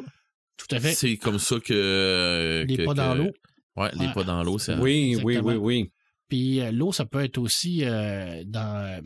tu disais que c'était conducteur, mais souvent dans les, les, projets comme MK Ultra, par exemple, au niveau des la privatisation des, des, des sens, on mettait les gens dans des cuves d'eau pour les priver de sens. Daredevil, c'est ce qu'il fait. Oui, exactement. sinon, il n'y a pas de. Euh, dans Eleven, dans euh, Stranger, Stranger Things. exactement, pour décupler ses, ses pouvoirs. Puis il y a de la torture par là aussi. Oui. Oui, mais on est, on est là pour parler de culture pop. Ben, ça fait partie de la ben, culture pop. Ouais, OK. Oui. La bonne identité, euh, il ah, fait faire. Ah ouais. On n'a pas parlé du verre d'eau. On en avait parlé avant le show. Mm-hmm le verre d'eau dans Jurassic oui, Park. Oui, oui. mais ça, c'est parce que j'essaie. Oui, non, non, mais j'essaie d'effacer ça de mon esprit. Ah oui? Quelle scène! Non, non, moi, je, je, vous compte pas de blague. Là. Quand j'ai vu ça pour la première fois, j'ai été terrifié. Puis quand je suis retourné voir ça, parce que là, je pense que ma soeur est en ville, puis là, j'avais ma nouvelle blonde, puis on va voir le parc Jurassique. Quand le verre d'eau s'est mâché, je me suis trouvé une envie, une envie d'aller aux toilettes. tu voulais pas voir ce qui se Non, non, non. J'ai été terrifié ben par le, le, le T-Rex. Ah, c'était terrifiant aussi. Mm-hmm. Non, non. Ben, puis de toute façon, moi, à la base, c'est le principe.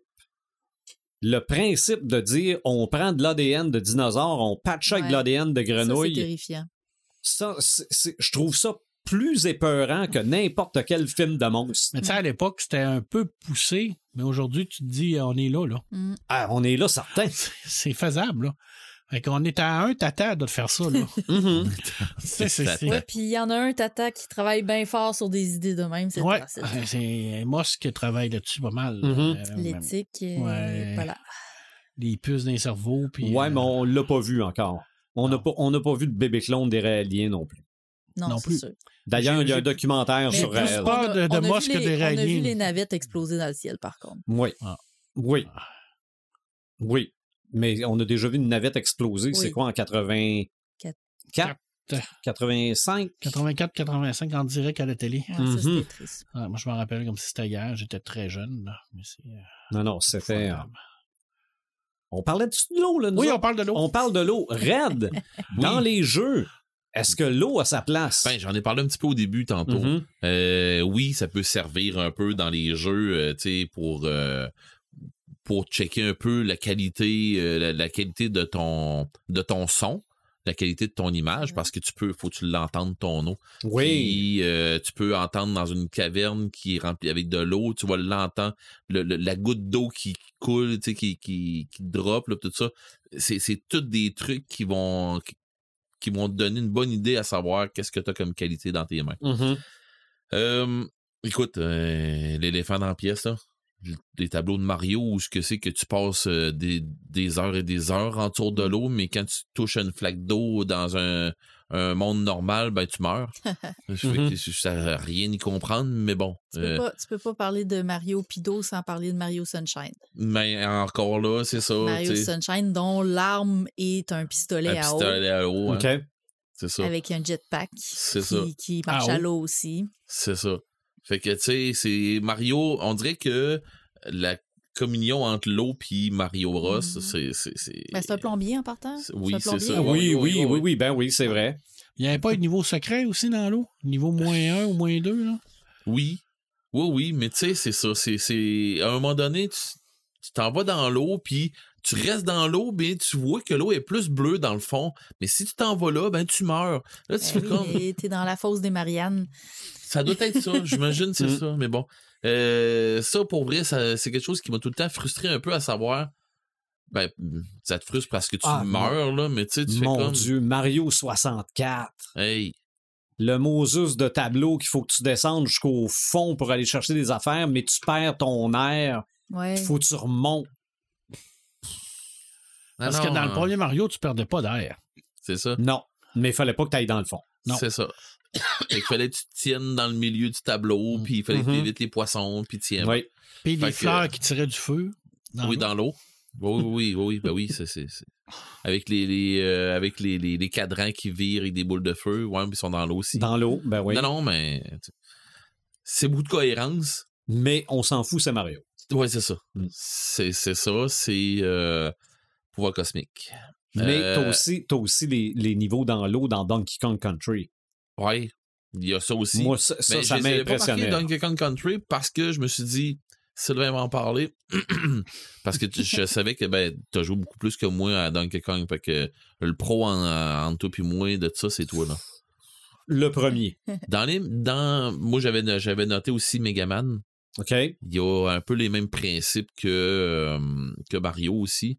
Euh, puis lui, ben, il y avait des bons, des, des, des guns à eau. euh, lui, c'est son, son pistolet à eau devenait d'autres choses. Là, que, que, tu sais. Sinon, ben, quand on arrive dans les jeux de Pokémon, un, un très bon Pokémon qui devient vraiment fort, Squirtle qui devient Blastoise, qui, qui c'est une tuasse, là. Mais bon, il y en a d'autres aussi, des, des Pokémon aquatiques qui sont très forts. Mais bon, je ferai pas nomenclature là, parce que je veux dire, on finira pas. Euh, dans les jeux, comme on parlait tantôt, ben, il y a. Il y avait, il y avait Black Flag, là, euh, comme je parlais tantôt. Puis euh, ça a tellement pogné le, le bout de jeu avec de l'eau que finalement, ils ont, ils ont décidé avec les autres sorties après, Odyssey, puis ainsi de suite, qu'ils avaient, euh, qu'ils allaient faire du stock euh, sur l'eau pour être capable de pouvoir euh, euh, faire un, un paquet de, de, de- de- d'avancées dans les découvertes, des affaires Mhm. comme ça. Fait que je trouve ça génial comment est-ce qu'ils ont emmené ça. Ils ont vraiment fait de quoi de bien. Après ça, ben, il est né les, toute la, la- la panoplie de jeux, là, Skulls and Bones, euh, Sea of Thieves, puis des affaires comme ça, là, euh, des jeux de, de, de- de piraterie sur l'eau. euh, c'était rare, les vrais bons jeux euh, que tu pouvais jouer sur l'eau. Il y avait une- un jeu de course, je me souviens pas comment il s'appelait. euh, euh, Man- Manta, quelque chose, là, euh, jeu sur Nintendo, là, c'est un jeu d'arcade, là. OK. Euh, c'est pas Black Manta, mais une affaire comme ça, là.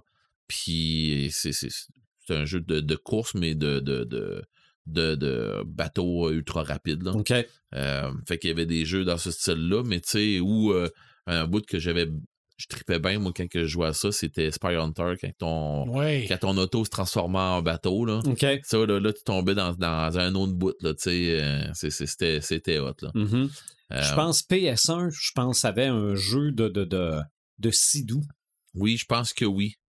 Je pense que oui, oui. Puis euh, il y a eu vraiment énormément de, de, de jeux sous-marins, là, de, Ouais. De découvertes. Il y a eu beaucoup de petits jeux indie, euh, dont un à un moment donné que je m'étais fait parler euh, dans un eBay Game. C'était vers la fin du eBay Game de Rivière-du-Loup. C'était un petit jeu indie que euh, je me souviens pas qui avait sorti ça, mais c'était quelqu'un proche de nous. Ben, pas proche de nous autres, mais. puis c'était ça, c'était un genre de, un genre d'exploration sous-marine, tout ça, fait que ça faisait de quoi de pas pire. Sinon, ben, euh, en VR, euh, il y a beaucoup de, de trucs, euh, genre euh, d'immersion dans, dans l'eau, puis là, ben, dans une cage à requins. Oh oui, ça affaires, doit être là. le fun. Non, non, mais c'est ça, c'est. T'embarques, là, tu sais, t'as pas le choix, là. C'est- Jaws VR. Ouais, c'est ça. Mâchoire. Mâchoire euh, VR. Il n'y avait pas un jeu de Zelda qui se passait dans l'eau? Euh, win, win, win, Walker, Euh, win, Dreamer. win, War. Le, le poisson qui rêve, là. Non, non, mais c'était Euh, Link qui se promenait dans Ah un oui, bateau, c'est là. ça, Oui, euh, Wind, Ah. Wind Waker. Wind Waker. Mais il y avait aussi lui avec le poisson, là, qui rêve, là. Eh, mon Dieu. Ouais, Wind Waker, il était en shade. euh, Mhm. Il était en, en genre- en genre d'animation shade, là. Il était spécial, lui, il me semble. Ah, je me souviens pas de ça. Ah. Il me semble que j'ai vu ça passer. Un Zelda qui se passait dans. Il était sur un bateau, Mhm. puis il se promenait partout. OK. Non, j'ai, je, la replace pas. Mais ils en ont fait tellement de. Mais écoute, des, des jeux avec des tableaux aquatiques, là, je veux Mhm. dire, c'est. n'importe des beaucoup beaucoup énormément de jeux de plateau ce qu'on appelle des jeux de plateau là c'est des jeux euh, euh comme les Mario Bros là, des affaires comme ça les vieux je parle là. Mm-hmm. Euh, pas comme les nouveaux en 3D là, mais les vieux là euh, il y en a énormément ah des jeux qui ont atterri il y avait un jeu qui s'appelait Sequest tu jouais un sous-marin oh oui oh oui c'est ça oh oui il y en avait eu il y en Dolphin, a eu. Le, le, comment ça s'appelait Echo. Echo Dolphin ouais. sur la Sega? Dreamcast Dreamcast? Ouais tu vois je n'ai jamais été capable de jouer à ce jeu-là. Oh oui, il y avait, euh, il y avait aussi Myst qui avait des tableaux autour de l'eau. Tu te promenais dans un. Ah, il y avait vraiment énormément de jeux. Tu sais, c'est ça, il y a eu Shark, euh, Shark Patrol, quelque chose comme ça. Euh, Sewer Patrol, je pense, quelque chose comme ça. C'était sur la, la Sega CD. c'est toi, oui, c'était. Il y a dû avoir un jeu de jazz aussi. Il me semble que oui. Sur une NES ou sur l'Atari, là. Il me semble que oui. C'est sûr. Mais c'est peut-être ramassé que le jeu d'E.T. Mais il l'a en jeu de table. Il y a un jeu de table qui s'appelle Les Dents de la Mer. Il est enterré avec E.T. Ouais, peut-être. Donc, sûrement que ça se passe sur l'eau aussi. Probablement, là. Mm. J'avais jamais entendu parler de ça, qu'il y avait un jeu de plateau. Ah, ouais. Le but, il faut que tu jazzes. J'ai aucune idée. J'ai aucune idée. J'imagine t'envoyer ton monde à se baigner, mais d'organiser ce qu'il y a le plus possible. je veux jouer jazz. Euh, sinon, ben, si je lâche les jeux vidéo, euh, il y a aussi toute la panoplie des jeux euh, dans des, des, RPG, les jeux de, rôle. Tu sais, je fais une pensée à Pavillon Noir, que c'est un jeu qui est basé, puis ça c'est français, puis qui, qui, a, été dans le fond vraiment basé historiquement sur la, piraterie. fait que c'est vraiment, mais vraiment hot, là ils ont mis un petit peu des trucs fantastiques un peu aussi, mais ça a tout rapport avec toute l'histoire puis tout ça. Là, fait que c'est vraiment, vraiment nice. Sinon, ben, dans Warhammer de The Old World, de, pas le 40 000, mais l'ancien, il y a un peuple de, de hauts elfes qui ont été qui, qui avaient l'Atlantis dans le fond, puis qu'ils sont comme il y a une grosse histoire en arrière. Là, c'est, là je sais pas pourquoi. Leur, leur histoire, je l'ai déjà entendue, je l'ai déjà lu, mais là, elle m'échappe. Et il y a eu une pause que je pense que leur île s'est engloutie ou une affaire de même ou a disparu ou euh, il est arrivé quelque chose avec. Euh, euh, ils ont fait un pacte avec le chaos, quelque chose comme ça. Puis, dans le fond, maintenant, il est arrivé. Quand ils voient arriver, ben, le sol vient mouiller puis ils se battent avec genre des. Sol devient mouillé, mais tu as l'impression d'être dans le fond de l'eau quand tu te bats contre eux autres parce que ils vont se battre avec des créatures aquatiques puis des affaires comme ça. Fait que il y a un peuple qui, est plus aquatique. Je pense qu'il s'appelle les des Utla, Utula, Ultulan. Ou quelque chose comme ça. En tout cas. C'est, un peuple justement qui ont fait pour ça. Euh, on parlait Dune tantôt. Dark Sun, même principe. Euh, de planète où ce que c'est que il y avait de l'eau avant.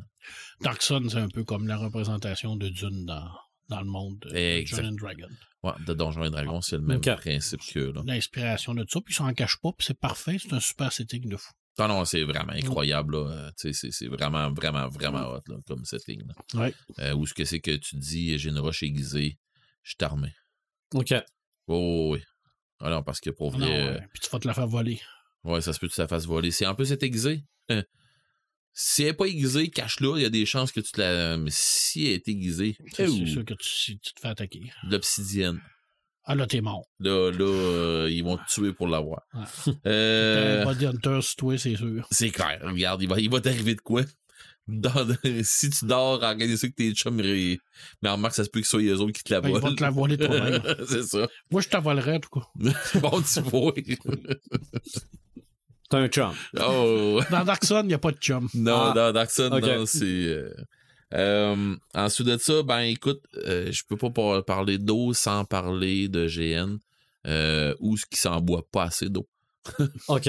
Euh, oh oui, ça c'est fou là. Mais moi, j'en connais qui sont. Euh, qui sont, pas dans des GN et qui boivent pas d'eau. Non, non, non, non, c'est pas ça. non, j'en connais en GN qui sont morts en dessous d'une gouttière. Oui. ça, c'est beaucoup d'eau, ça. Ah, mais il mouillait, il mouillait assez haut. Puis, euh, ouais, je suis mort en tour d'une gouttière, ouais, puis j'ai, j'ai dit, bon, je vais mettre mon, au moins mon bouclier en tour de moi, mais il mouillait tellement que mon bouclier s'est rempli. Mm-hmm. J'ai été mouillé jusque dans le fond de mes bottes. Euh, mais avec la gouttière qui me tombe dessus, mais bon, euh, tu, fais non, t'es mort, t'es mort, tu restes là. De toute façon, je suis mouillé déjà, fait que écoute. Hein. Mais non, ça passe, ça passe là, euh, c'était, c'était épique là. Mais euh, c'est ça, dans le fond, quand je parle d'hydratation, c'est que j'ai vu des coups de chaleur à Micheline, justement, du monde qui arrive en plate, puis des affaires de même. Puis d'ailleurs, maintenant, ben pas maintenant, mais euh, depuis toujours, euh, à Bicoline, il y a des porteurs d'eau, il y a des gens qui, qui vont pas au combat, mais qui sont attitrés à être porteurs d'eau. Je okay. pas me battre, mais je vais transporter de l'eau, puis je vais m'organiser que mes troupes y soient hydratées, tout ça. Pas le choix, parce que... Et les gens sur place font comme s'ils n'existaient pas. oui. Oui, exactement. Puis c'est correct. Tu sais, euh, il y en a qui, se promènent avec, euh, genre, on, dirait des pulvérisateurs, mais mais c'est de l'eau. Ils pompent, ils ont, une pompe, puis euh, ils ont le, pulvérisateur, puis ils envoient ça dans la face du monde, puis tu, tu te tasses pas quand il arrive, là, tu, la gardes, là. fait que c'est ça. Fait qu'il y a ça. Bien entendu, il y a toute la panoplie des peuples aquatiques. je, parle de bicoline, mais dans n'importe quel mot du jeu, euh, qui ont commencé à rentrer, qui vont, qui vont prendre une importance avec l'eau, qui, que l'eau, il y en a ou il y en a pas, ben, tu vas sûrement avoir des, des fois des peuples qui sont aquatiques, puis des affaires comme ça, qui vont demander un maquillage de fou. Euh, je fais juste penser à, à ma grande amie euh, Annie Léveillé qui joue Aube, qui, qui est mon, mon maître en alchimie. Euh, d'ailleurs, l'alchimie, c'est une autre affaire, mais qui est mon maître euh, en alchimie, puis qui, m'a appris l'alchimie, tout ça, à Bicoline, ben elle, c'est une femme bleue. Euh, c'est un peuple aquatique. Fait que c'est drôle parce qu'à un moment donné, elle était malade, puis là, il fallait qu'elle ait un traitement, un genre de dialyse, qui a été une machine de dialyse qui a été montée par un autre de nos, nos consoeurs alchimistes.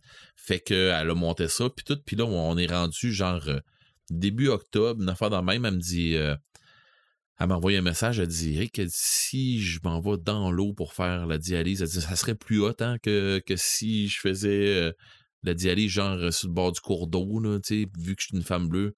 Ben oui, ça serait plus haut. Mais il va faire fret. elle dit Tu viendrais-tu avec moi? Ah, ben oui. J'ai dit Pour vrai, tu me demandes ça. Fait que là, elle dit Tu viendrais avec moi? Ben oui, je vais y aller avec toi. Elle dit, tu me niaises, tu viendrais avec moi? Hey, je dis là, tu me l'as demandé, je choque pas, là. Elle dit, ouais, mais il va faire fret. tu vas aller dans l'eau. Fait que, euh, à un moment donné, ben, il arrive ce qui arrive et j'arrive dans l'eau. Mais, tu sais, je me garde au moyen de mes culottes, là, parce que j'ai éclairé mes bottes puis mes affaires. J'ai dit, c'est pas vrai, je vais rester tout trempe le restant de la soirée. Fait que, euh, mais on s'en va dans l'eau. Puis, pour vrai, c'était pas si pire que ça. Il faisait tellement froid dehors. OK. Que c'est souvent, c'est le contraste. C'est ça. Fait que c'est le contraste. Fait que j'étais pas si pire que ça. Puis elle, pareil, elle, là, maintenant, elle était dans mes bras. Fait que c'était comme, elle dit, je chantais ta chaleur à toi. Elle dit, ça allait bien. J'étais comme collé après toi. Puis elle dit, ça allait bien. Elle dit, moi, je flottais. Puis tout. Mm. Fait que là, je la tenais. Puis, à un moment donné, ben, je la lâche. Parce que fallait que je ramasse. il était arrivé de quoi dans l'eau. Fait qu'il fallait que je la lâche pour aller récupérer quelque chose. Puis là, elle a lâché son air. Fait qu'elle a comme commencé à caler. Fait que moi, je ramasse le truc qu'il fallait qu'on ramasse dans l'eau. Puis je vais porter ça tranquillement à ma gang de chums, tu sais, qui sont sur le bord de l'eau. Puis là, ils sont là, ils sont tous en panique. Puis oui, mais là, c'est parce que, oh, ben, t'as précalé dans l'eau. Fait que là, je les regarde toutes, mais tu sais, d'un air très nonchalant, mais, tu sais. Un être d'eau. ben là, j'ai dit, OK, mais puis, ben, c'est une femme bleue, elle va respirer. Elle, elle, elle meurra pas noyée comme toi, là. Fait que là, oui, mais là, fait que là, tu vois comme les autres qui se regardent tout en voulant dire, bon, on a l'air épais un peu, là, mais tu sais, Annie, elle va, elle, va, caler, fait que je suis allé la chercher tranquillement, pas vite. Moi, j'en rentre dans l'eau, je dis, si elle est pas capable de rester dans le fond de l'eau, elle rien qu'à pas faire ça, hein. fait qu'elle prendra pas une tasse, là. Mais quand je l'ai, quand je l'ai après un respire, mais pas trop pire, elle m'a dit, c'était le temps que t'arrives. à ce qu'elle dit là, je commençais à penser à sortir, là. Fait que, mais tu sais, on a eu vraiment du plaisir de même. Mm-hmm.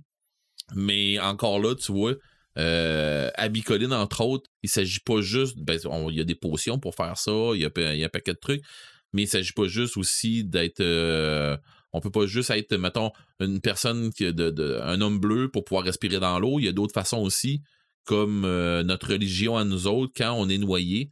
c'est comme le baptême pour notre religion. nous autres, on appelle ça être noyé. Ben, après ça, ben, tu respires sous l'eau. Fait que, euh, tu sais, moi, mon, Dans le fond, ma religion, c'est un grand poulpe. Mais euh, c'est ça, dans le fond, euh, mon personnage, maintenant, je respire dans l'eau avec ça. Là. Fait que je suis capable d'aller dans la, dans la cité, dans, la sainte cité qui est, dans, qui est sous l'eau. Mais en tout cas, il y a une grosse histoire, là, tout ça. Mais toute notre, notre religion, à nous autres, a tout rapport à l'eau. Fait que, puis pour, pour des brasseurs, pour des, des gens qui vont faire du vin puis des affaires comme ça, ça, ça a sa place. ensuite de ça, ben, bien entendu, euh, dans les GN, ce qui est spectaculaire puis qu'on voit pas souvent, c'est des combats dans l'eau. Des combats dans une rivière, des combats dans l'eau, euh, parce que le monde ne veut pas se mouiller trop, trop, tout ça. Puis, tu sais, c'est tu t'en sacs quand que tu sais que tu as du stock de rechange ou de quoi comme ça, ou tu as du temps pour faire sécher ton armure ou ton gambison, des affaires de même. Fait que des fois, tu vas t'en sacrer. Mais ou une grande, une grande bataille sous la pluie, là, mais une grosse pluie battante, là, mm-hmm. euh, ça, c'est une autre affaire aussi. Euh, autant que tu vas briser le moral, tu peux t'en servir, justement, on l'a fait, nous autres, dans une bataille aussi qu'on avait eue, euh, où, à un moment donné, on a commencé le combat, puis fallait qu'on traverse un genre d'étendue d'eau. C'est pas une étendue d'eau, mais c'était euh, un terrain qui était détrempé. Puis il fallait qu'on traverse un genre d'étang un peu. Il y avait pas. Il y a, peut-être deux pouces d'eau, même pas, là. il y a peut-être un pouce d'eau, mais à grandeur, là, où ce que c'est qu'on allait se battre. Fait que là, tu te dis, OK, si je reste dedans, c'est sûr, je vais venir tout tremble. Mais tu sais, nous autres, on a passé en courant pour aller se battre contre les autres. Puis là, mais quand c'était c'est notre tour à défendre notre point, ben notre général, il a fait euh, là, on va se tenir à cette place-là. Puis c'est eux autres, on les, on, on, les laisse rentrer dans l'eau, puis on fait un pas en avant. OK. Ils se sont battus une secousse dans l'eau, ça a brisé des morales. Tu sais, c'est ça. Fait que l'eau peut servir énormément, mais on l'a vu aussi dans le film King. Euh, où ce que le, le, le, roi il a fait euh, OK, on va les laisser s'en venir, ils sont plus plétés, ils sont, sont plus que nous autres, ils ont des plus grosses armures, le terrain est détrempé, ils vont rester poignés dedans. L'eau a servi énormément dans des affaires comme ça. Fait que c'est ça. Puis ça, c'est sans compter, comme je disais tantôt, l'alchimie, à quel point c'est important dans, dans des grandeurs nature. Ben, l'eau est, omniprésente là-dedans. Puis, dans la majorité des jeux et dans la majorité des grandeurs nature, quand il y a quelque chose en rapport avec de l'eau, euh, mettons, pour, pour des attaques ou quelque chose comme ça, ben, ça a tout le temps rapport avec la glace. On n'en a pas parlé tant que ça de la glace dans toutes nos affaires parce qu'on parlait d'eau.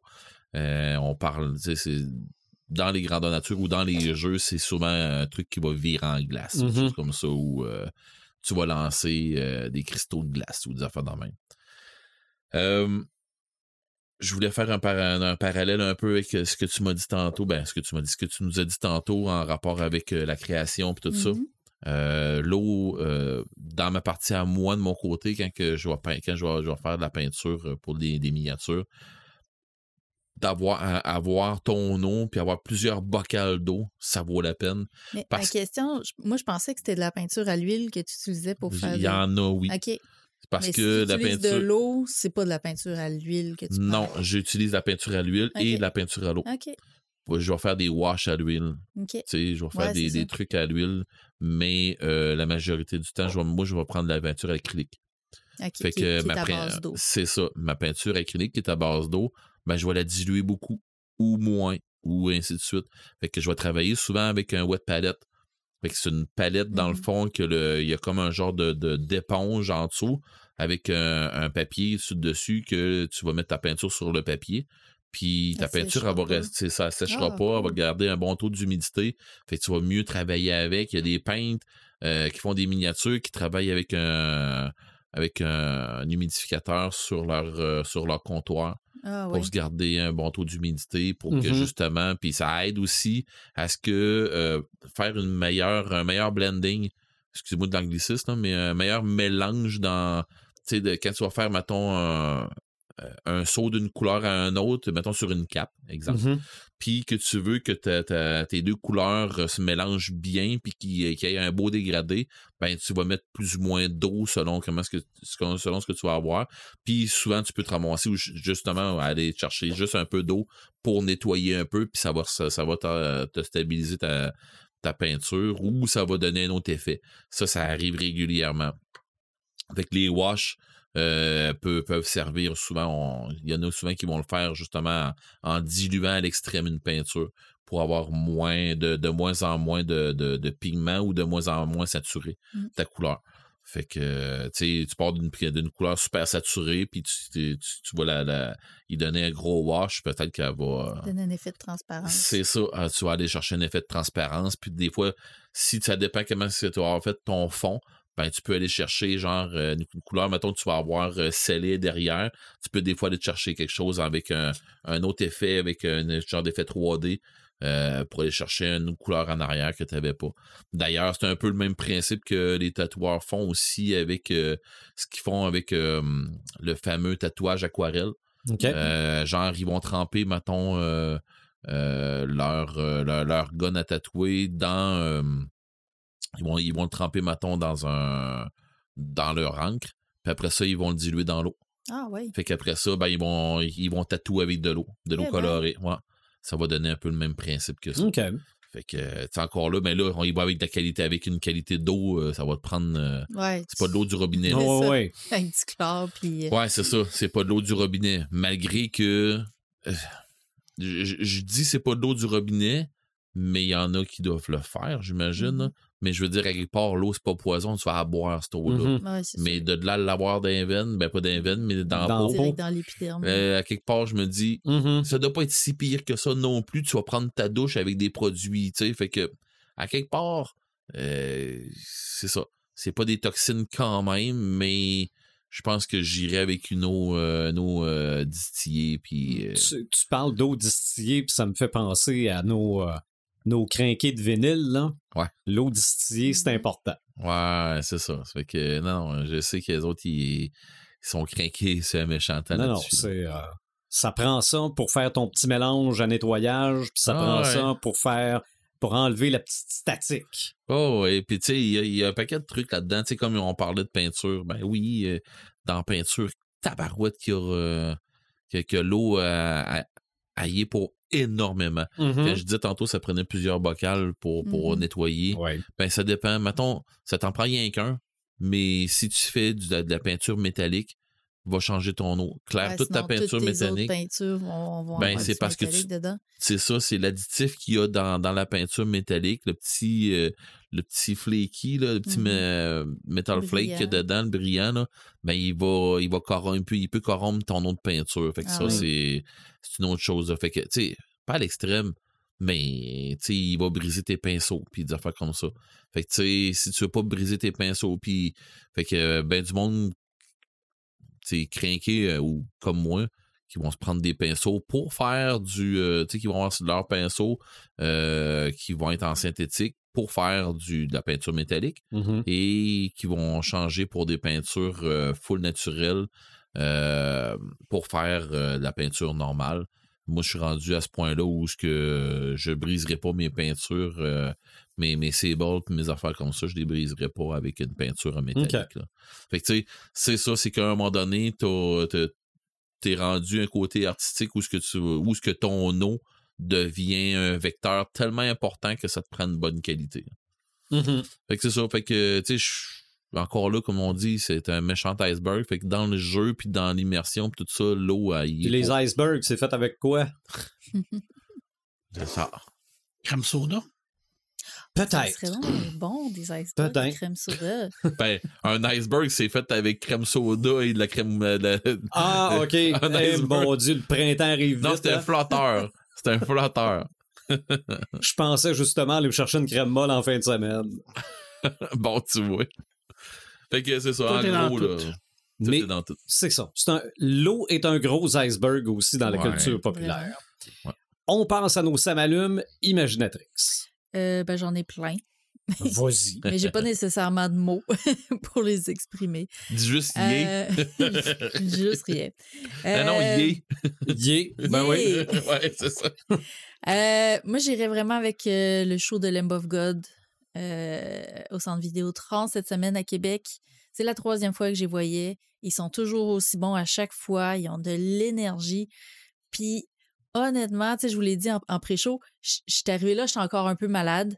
Mhm, Euh, je- le virus était passé, mais j'avais plus de voix, puis euh, des quintes de tout encore. Puis, j'étais comme, j'avais vraiment peur du fait d'être en, en foule, puis d'être pogné avec une quinte de tout pendant le show, tu sais, puis manquer la moitié du show à cause de ça.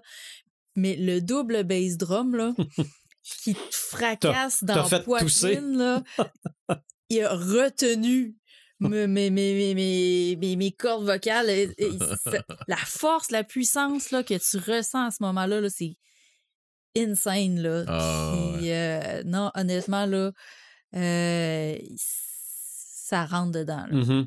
Puis j'espère vraiment avoir l'occasion de les revoir euh, à plusieurs reprises. J'étais, j'étais vraiment contente. Puis en plus, c'est un peu une sortie de couple. là. C'était vraiment. Ça...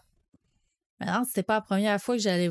Non, non, on avait déjà vu des shows en couple, juste nous deux. Mais généralement, quand on allait voir des shows, c'était tout le temps avec des amis. On, invitait tout le temps des amis. Là, c'était vraiment la première fois qu'on faisait ça juste en couple. Fait que ça a vraiment C'est été fun, un, beau moment. C'était comme un week-end, mais au milieu de la semaine. On a pris euh, tout- tous les deux deux journées de congé, puis euh, on s'est payé la traite, on est allé magasiner, puis euh, Correct. vraiment, vraiment euh, un bon show, puis un bon moment. Des victimes. Oui, absolument. Le bras dans le dos. oui.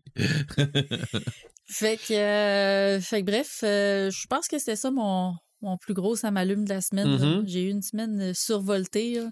Ouais. mais, euh, mais ça, là, ça a été la cerise sur le Sunday. OK. Mais tu peux le dire aussi que tu as ton livre dans les mains. hein? J'ai aussi mon livre dans les mains Mhm. que je suis allée chercher en même temps que je suis allée à Québec. Euh, ça aussi, c'était. Ça doit allumer pas mal. Ouais, J'imagine. c'est. Je suis comme sur un petit nuage là-dessus euh, Mhm. depuis euh, mercredi. Parce qu'en fait, tu le voyais juste électronique? Ben, c'est ça. Puis c'est parce que ce qui est particulier, c'est que les autres d'avant, vu que j'étais en auto-édition, j'ai contrôlé chaque étape de la Mhm. production. Puis, tu sais, il arrivait quand que, quand que l'imprimeur me disait, bon, il est en production, je le savais. Ensuite de ça, il me les envoyait, j'avais le suivi, le tracking, ça arrivait chez moi. Là, il y a plein d'étapes qui ont comme été faites en arrière-plan. Fait que moi, j'ai comme approuvé les épreuves, puis j'ai même pas approuvé l'épreuve de l'imprimeur. J'ai approuvé comme euh, celui du graphisme, de, la graphiste. Puis euh, après ça, c'est parti chez l'imprimeur, je le savais même pas. Fait que c'est comme, il y a plein de choses qui se sont déroulées sans que je le vois passer. Puis là, pouf, ça t'arrive d'en face. Puis là, pouf, faut que tu fasses des dédicaces. Puis là, faut les envoyer. Puis là, t'es comme, Mhm. oh, attends un petit peu, là, ça a été vite en OK, on, on est rendu là pour vrai? Non, non, on- c'est c'est passé, c'est l'étape C'est d'avant. ça, là. Fait que là, t'as comme un petit euh, délai là, de, de, de, de, de comprendre qu'est-ce qui se passe présentement. Là. Mhm. Euh, je suis là-dedans. là. Ben, on- a, on a hâte d'avoir notre copie. Ah ouais. Yes. Ça s'en vient. Les, les coffrets, vous autres, vous avez commandé des coffrets. Les coffrets avoir un petit délai un petit peu Bon. plus long parce que j'étais vraiment pas prête. Mais euh, ça va valoir la peine. Ah ouais, j'en doute même pas. On, ouais. on est, on est capable d'être patient. Paperman. Ben, moi, j'en ai deux. Haute d'une, deux, bien entendu, qu'on est allé voir, moi, puis Ouais, ben, je vais faire un, on va faire un qui commun, là. est une superbe adaptation Ouais. du roman de Frank Herbert. Allez voir ça au cinéma, ça vaut la peine. C'est grandiose. Mhm. Le son était Ah. magique, On l'image euh, était juste. devant sublime. une œuvre majeure de science-fiction, euh, honnêtement, là, c'est pratiquement un sans faute. là. Ça arrivait régulièrement qu'on s'était regardé puis qu'on on voyait des affaires arriver puis qu'on s'était regardé puis on disait aïe aïe tu sais on, on voyait des trucs là puis on disait wow Puis je t'en parlais euh, personnellement avant qu'on commence. David Lynch, dans sa version de 84, n'était pas allé du côté du fanatisme religieux, ce que Frank Herbert dénonçait dans son roman. Villeneuve, lui, en fait la pierre angulaire de son film. Ouais. Mhm. Et c'est tout à son honneur en 2024 de pousser autant là-dessus. Et c'est terrifiant. Ah, Honnêtement, là, à la fin, quand Paul devient le fameux euh, prophète, puis qui part avec son armée de Fremen, là, voir le fanatisme dans les yeux de ces gens-là, là, c'est effrayant, c'est angoissant, total. Puis c'est tellement ça, le mm-hmm. roman qui voulait nous avertir. C'est la perfection. Ah, Honnêtement, c'est la perfection. Puis, euh, le fanatisme des Arconènes ah, aussi. Ah, tout, le monde est fanatique. Non, non, non, c'est fou. Mm-hmm. C'est vraiment une, une, beauté esthétique incroyable. La photographie, les décors, les costumes, tout est beau. Puis ça a été fait par les Québécois. Ben oui. Je, ben pensais, je pensais honnêtement que ça allait jurer un peu avec les, les verres, comment est-ce qu'elle allait monter. Mm.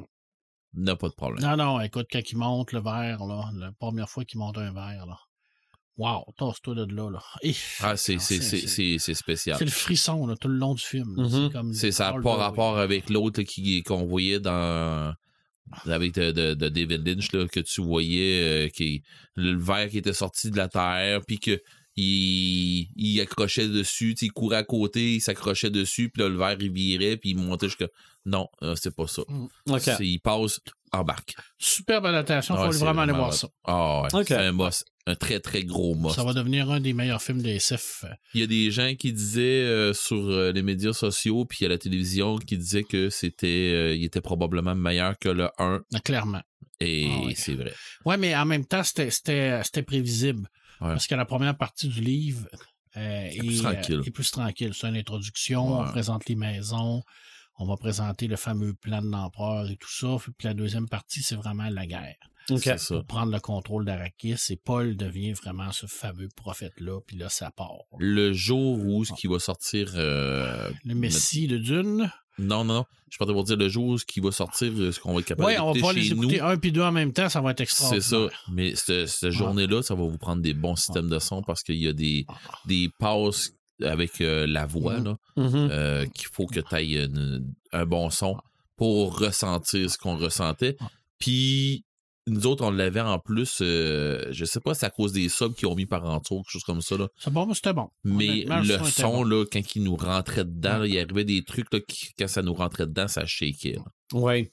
Fait que, euh, non, non, ils, ont vraiment fait de quoi de hot pour ça. Euh, chapeau pour le cinéma, la, place où ce qu'on était.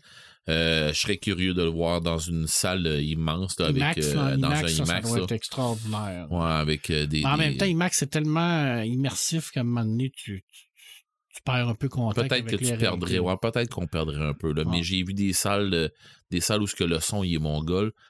On commence à avoir un bon son ici. De toute façon, même on fait avec ce qu'on a. Mm-hmm. Fait que bref, un très bon film, une ben, très bonne adaptation. Pour vrai, on a passé une super soirée. les choix scénaristiques qu'ils ont faits, parce que oui, ils ont coupé beaucoup de choses quand même, mm-hmm. mais ça, ça, ça a du sens, puis ça dénature pas le message, au contraire. Fait que, mais à un moment donné, en 2h45, tu peux pas tout mettre. Mm-hmm. Puis tu peux pas tout non plus. Euh, là où ce que ça me dérangeait avec Lord of the Ring, par exemple, c'est que ça changeait l'histoire, ça dénaturait le message de l'auteur. Ici, on enlève des choses, on modifie les choses, mais ça ne dénature pas le message et ça ne change pas la philosophie de l'auteur. C'est ça la grosse différence entre les deux, parce qu'il y en a qui vont me le dire. Oui, mais toi, t'avais chiolé. Oui, mais parce que ça change pas le message. Je veux dire, c'est ça, là. Oui, Villeneuve a fait des choix drastiques des fois, puis il n'y avait pas le choix. C'est ça la vie. Mais euh, allons pour un troisième je me et dernier film. Je me demandais voir euh, comment est-ce que ça allait virer avec euh, sa mère de Paul. Puis, tu sais, j'avais peur que la mère de Paul ait plus effacée un peu dans... Dans le premier film. Dans le premier film, tu sais, dans, ben, pas, dans, pas dans Dune 1, mais je veux dire dans le film de Lynch, là. Elle est plus effacée un peu. mais là, là, il arrive quelque chose d'autre. Et wow. Non, non, c'est vraiment un personnage fort, là. Probablement un des personnages les plus ben, forts de la Puis mon Dieu, qui est belle. Ah, mais tu oh, l'esthétiste là-dedans, c'est tout est... Non, non, non, mais elle, tout court. Ah, physiquement, Ferguson, ça, oui, ça, magnifique, là. Puis, les décors, les costumes, si, Tout est dangereux, là. Elle, elle a beau tout ce qui vont chez Gamma Prime, là, la planète d'Arconen, là. Euh, t'as pas envie d'aller là, là, en vacances, non, non. là. non, non. Sors de l'eau plus sacrant, là, parce que c'est tout en noir et blanc. Puis c'est, il y a des, des, des genres de, de ah, va falloir, va, falloir de sang, là. Ah, va falloir qu'il ah, voir C'est épouvantable. Faut que je commence par écouter le premier. T'as pas vu le premier? Ben, non, je, Dune, je sais ce que c'est. On se mais je sais pas ce que c'est. Mais je m'attendais à ça. Mm-hmm. c'est pas une surprise pour moi. Je, connais l'amour de Villeneuve. Fait que, tu sais, c'est un samalume, mais c'est un samalume que je savais. Mm-hmm. Un que je savais pas. Puis que j'ai fait comme holy shit. C'est quand je suis tombé sur mon Disney Plus puis que j'ai vu qu'il y avait une nouvelle adaptation de Shogun. OK. Là, j'ai fait quoi? OK, ça sort de où, ça? Je veux dire, c'est, ça vient de où? Shogun, c'est un roman de James Clavel qui, est sorti dans les années en 75, qui avait été adapté dans les années 80 en 10 épisodes de 55 minutes, qui était quand même une série qui est devenue culte. Mm-hmm. Très, très belle pour l'époque parce qu'il y avait un esthétisme incroyable, une précision historique incroyable. Ça avait fait un gros Et l'acteur principal était hot à l'époque. C'était Richard, Richard Chamberlain. qui était magnifique. Qui était celui qui avait fait le cardinal dans Les oiseaux se cachent Tout à pour fait. mourir. Fait qu'il était dans son top, je m'en mm-hmm. souviens, puis c'était euh, monsieur, il avait une, une, prestance, un charisme. Oui. Puis là, j'ai fait comme, hein, il ressort une série, fait que je me tape le premier épisode, je tombe par terre c'est magnifique. Perfection. De A à mm-hmm. Z. Les décors, les costumes, l'adaptation, c'est tellement beau. Là. Un et deux seulement. Ah, OK. Après ça, ça sort à tous les mardis. C'est vraiment super magnifique. C'est vraiment une série extraordinaire pour l'instant. Je crois que ça a le potentiel clairement pour devenir une des meilleures séries de 2024 et probablement une des meilleures séries de, des 20 dernières années. Là. OK. À date, là, c'est le casting, euh, tout, tout, est parfait. Euh, tout le monde parle en japonais, c'est sous-titré. Les Portugais parlent anglais, parce que là, à un moment donné, ils pouvaient comme pas non plus euh, avoir des sous-titres partout. Là. C'est un choix que les producteurs ont fait. C'est juste de la lecture tout le long, par exemple? Quand ils parlent en japonais, c'est en train de okay. fou. Si tu parles pas le japonais, les sous-titres sont là. T'as pas le choix. C'est, ça, c'est vraiment le clash des deux civilisations, les Anglais, les Portugais, tout ça, c'est vrai. Très belle série, honnêtement. Les deux premiers épisodes, c'est de la bombe. Je connais l'histoire parce que j'ai lu le roman, je connais l'histoire parce que j'ai vu la série des années 80, mais je, je, regarde ça, puis comme, tu disais, on est dans un autre niveau. Parce qu'on a une technologie qui est, plus, euh, euh, avancée. Il y a des scènes de drones où ce qu'on voit le, Japon féodal. Là. Mm-hmm. ça tombe, mon choix te tombe à terre. Là c'est incroyable. Puis en même temps, c'est hyper. Euh, J'imagine que les scènes de on, dit, on dit pas mâchoire, on dit les dents de la mer. Les dents de la mer. J'imagine que, la, que les scènes de combat, les chorégraphies doivent être ben, folles. pour l'instant, il n'y en a pas tant que ça ah, au début, parce qu'on est encore dans le, point de vue politique. Là. C'est les cinq seigneurs qui se battent pour avoir. Euh, le shogun, mais en fin de compte, ils se battent, mais ils se battent pas, là, mais c'est hyper politique. En même temps, c'est très historique aussi parce que c'est basé aussi sur les, les, euh, les, les, catholiques et les protestants, parce que les Portugais étaient catholiques, donc ils ont mis des, mm-hmm. des, euh, ils ont mis des, des, des, comptoirs au Japon, puis c'est eux autres qui avaient le contrôle du Japon, puis lui, il est anglais, donc il est protestant, puis il arrive là sur un bateau danois, fait que lui, il veut reprendre ces comptoirs-là, puis là, il explique aux, aux, Japonais que dans le fond, pour, pour les Portugais, ce n'est qu'un territoire à, à posséder pour eux autres. Fait que c'est hyper historique, c'est hyper pertinent, c'est super beau, les acteurs sont beaux, les actrices sont extraordinaires, les décors, tout est beau. Les deux premiers épisodes, c'est 10 sur 10. Là. 10 mm-hmm. sur 10, 10 sur 10. J'avais adoré le roman, qui est un grand classique. D'ailleurs, ils refont une nouvelle édition du roman, revue et corrigée, nouvelle traduction, parce que la première traduction est à chier. Il avait même enlevé des pages. Là. Il y avait 150 pages de moins dans la version française que dans la version anglaise. OK. Fait que... Pourquoi? Parce que, ben, probablement, exactement. Puis la rapidité, souvent, ils mm. voulaient sortir tellement rapidement en français qu'ils prenaient n'importe qui pour le traduire, tant, tant, que, tant que ça sortait. Mais là, c'est une nouvelle traduction euh, avec, la, bien entendu, l'image de la série sur la, couverture.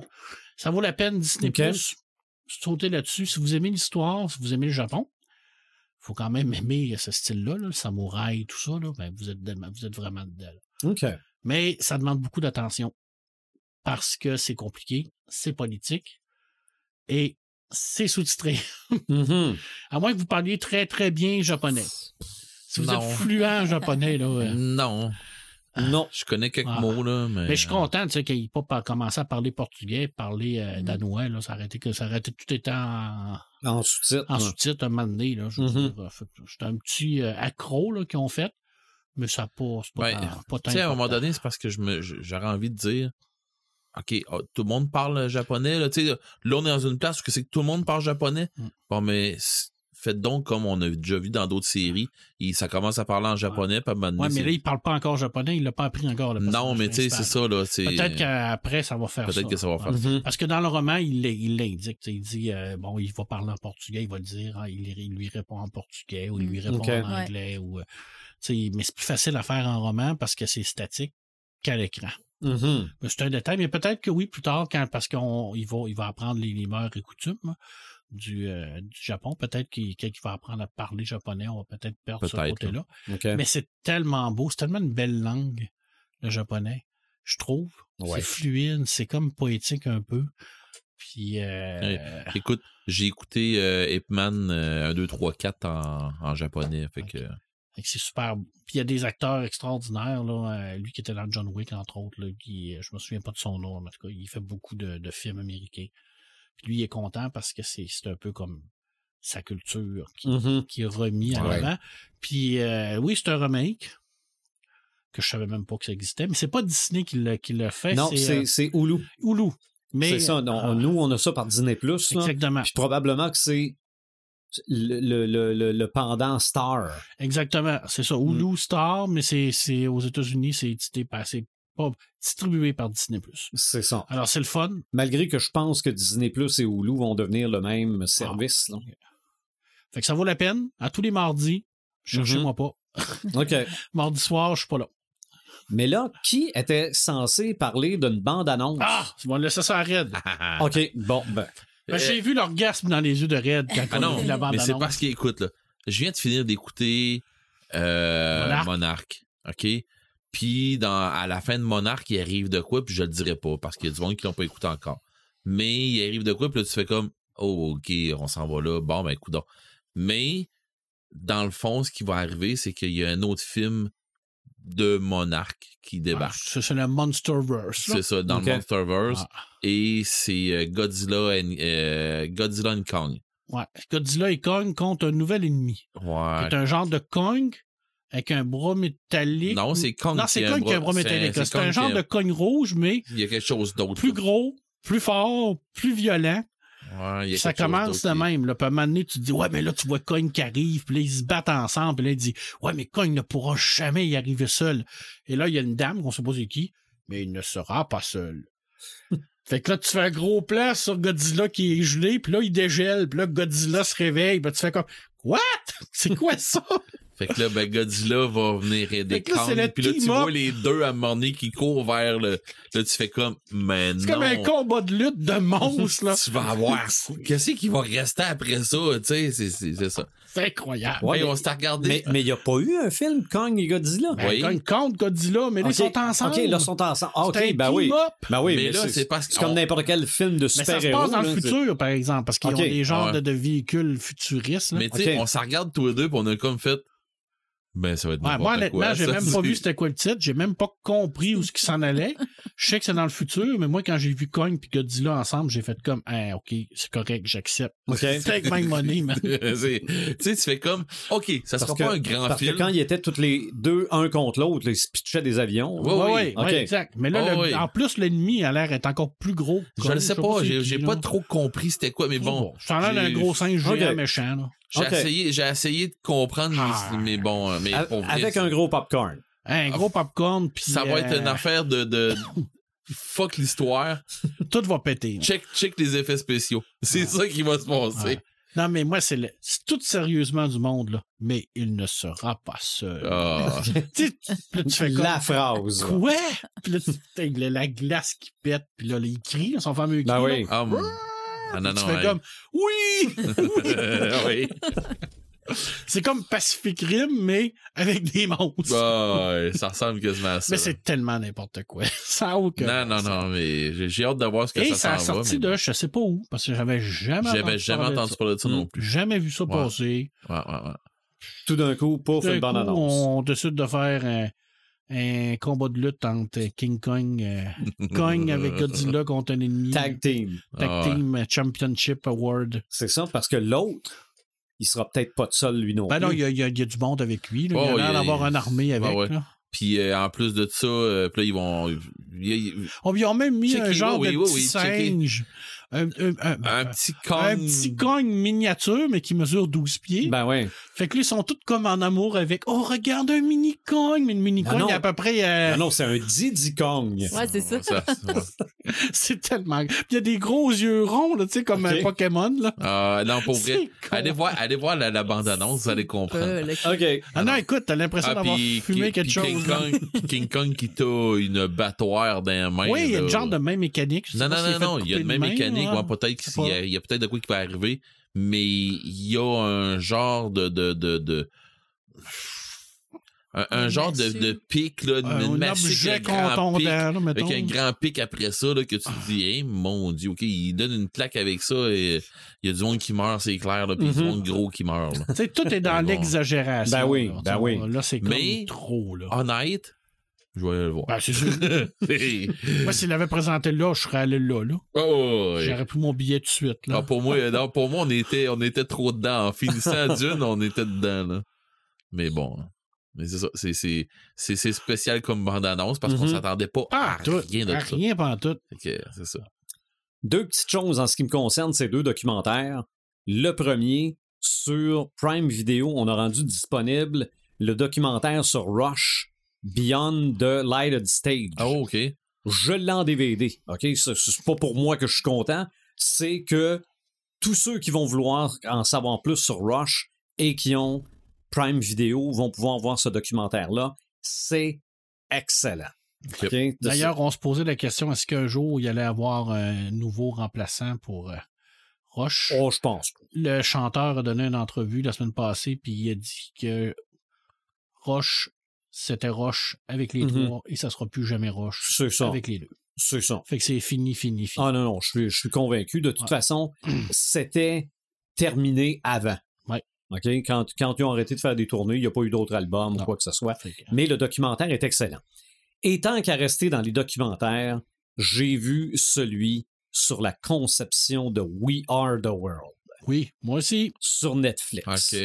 C'est épique. C'est.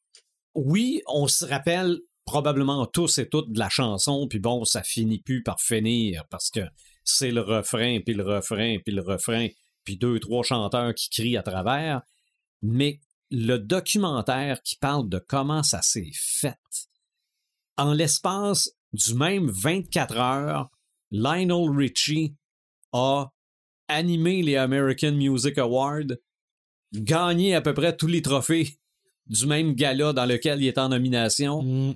et a enregistré We Are the World qui avait composé avec Michael Jackson. Là, aujourd'hui, tu regardes ça, oui, Lionel Richie, tu le connais, puis bon, oui, il a eu une belle carrière, mais à ce moment-là, ça commençait. Puis il a tout fait ça dans le même 24 heures. Une machine. Ça n'avait pas de bon sens. Puis il y avait quelqu'un, un coup que la tune a été composée, il y a une espèce de coach de voix, de chorale ou quelque chose de même, qui est venu écouter la chanson, puis qui se disait Ah, ça, ce bout-là, ça serait bon si c'était telle chanteuse. Ça, ce bout-là, ça, c'est plus grave. Tina Turner serait bonne pour faire ça. Ils ont comme tout dessiné la chanson avant de l'enregistrer. Ils ont fait ça après les American Music Awards parce que tout le monde avait ça sur son agenda. Il était tout là ce soir-là. Après ça, dans le studio.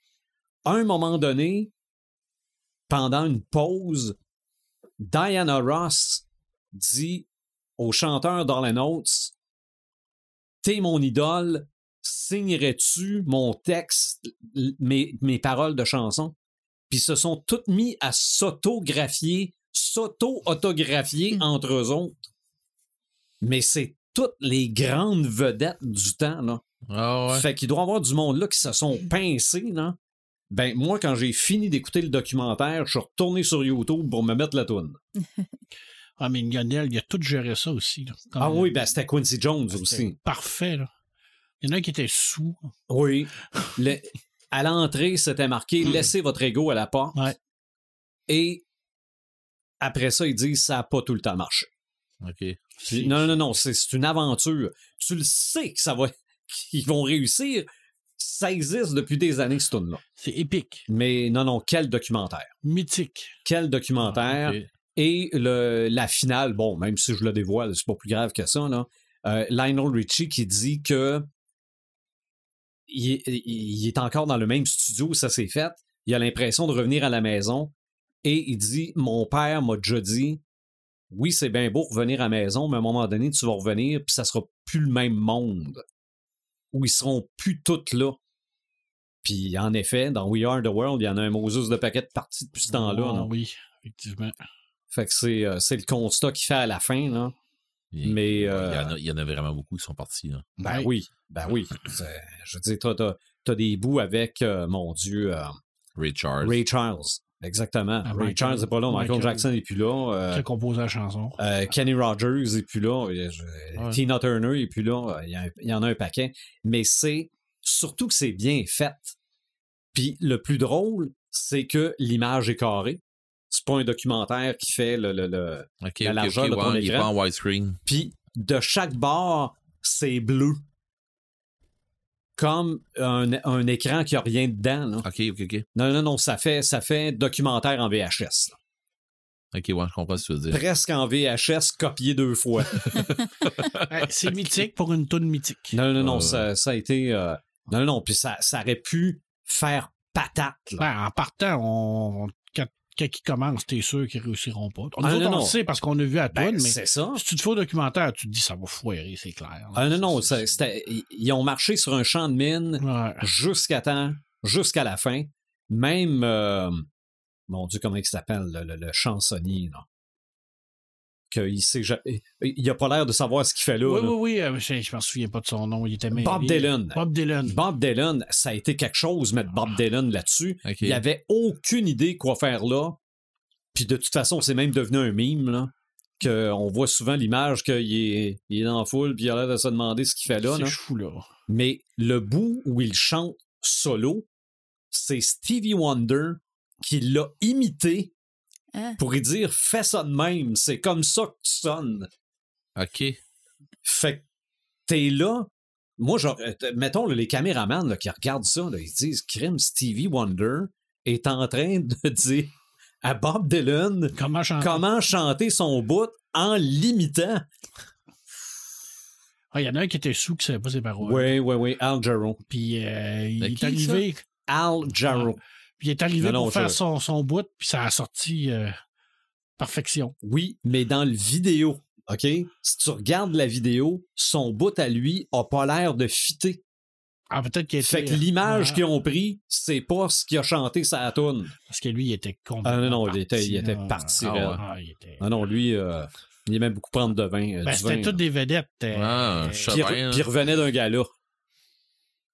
Ah, c'est un miracle, ça. ça non, non, c'est qu'on aime ou pas la toune, là, tu regardes ça. C'est à voir. Puis tu te dis, mon Dieu, quel événement dans le monde de la musique. Ouais. puis il y a une tonne de vedettes que tu vois, là, c'est fun. Il y a tellement de chanteurs et de chanteuses. Là. Non, non, c'est un euh, excellent documentaire, mais il faut aimer les documentaires. Ouais, c'est clair. Là. mais c'est pas si long non plus. As-tu vu la version québécoise? Oui. Ah, tu l'as vu? Oui. Ah, moi, j'ai pas été capable. Hein? Ah oui. Parce qu'ils ont fait une chanson québécoise dans le même style, avec Yvon Deschamps. Puis... Non, non. Ah, ouais, non, non, ouais, ouais, ouais, C'est les, les, yeux de la fin.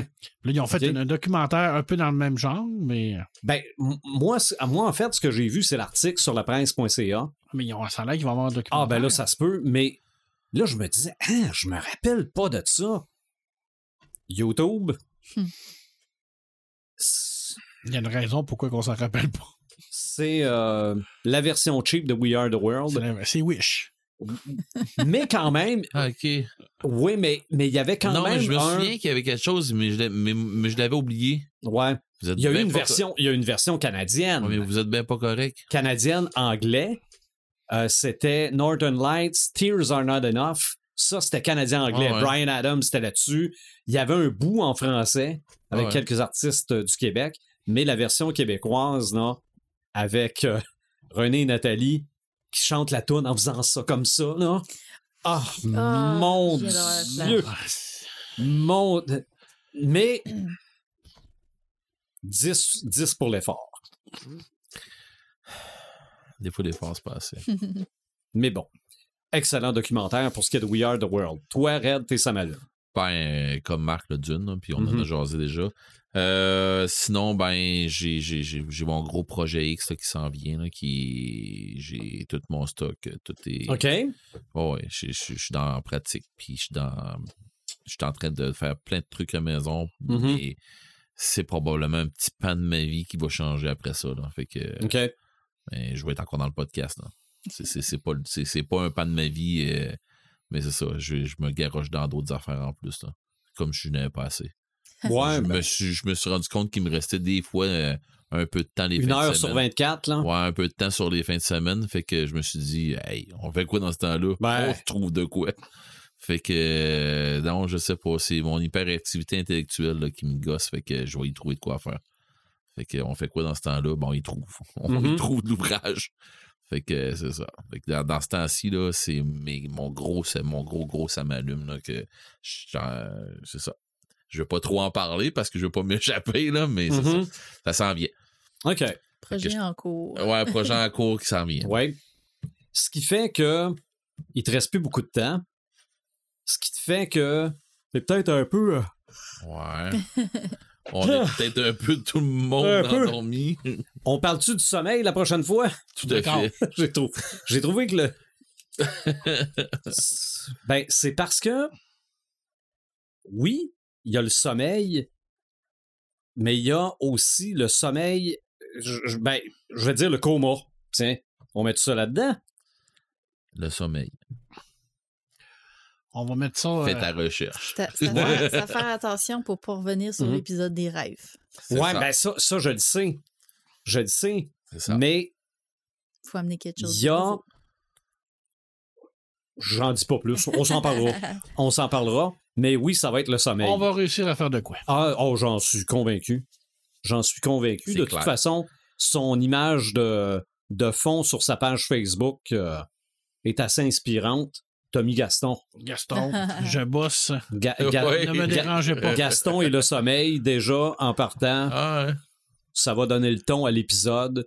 Puis je suis sûr qu'on va se retrouver encore avec un autre iceberg fait avec une quantité incroyable d'eau, comme dans le podcast d'aujourd'hui. Donc écoutez-nous sur notre page Facebook. Ben, Ben, euh, Suivez-nous sur notre Oui. page Facebook. Écoutez-nous sur les différentes plateformes de streaming et on se retrouve à l'épisode 176.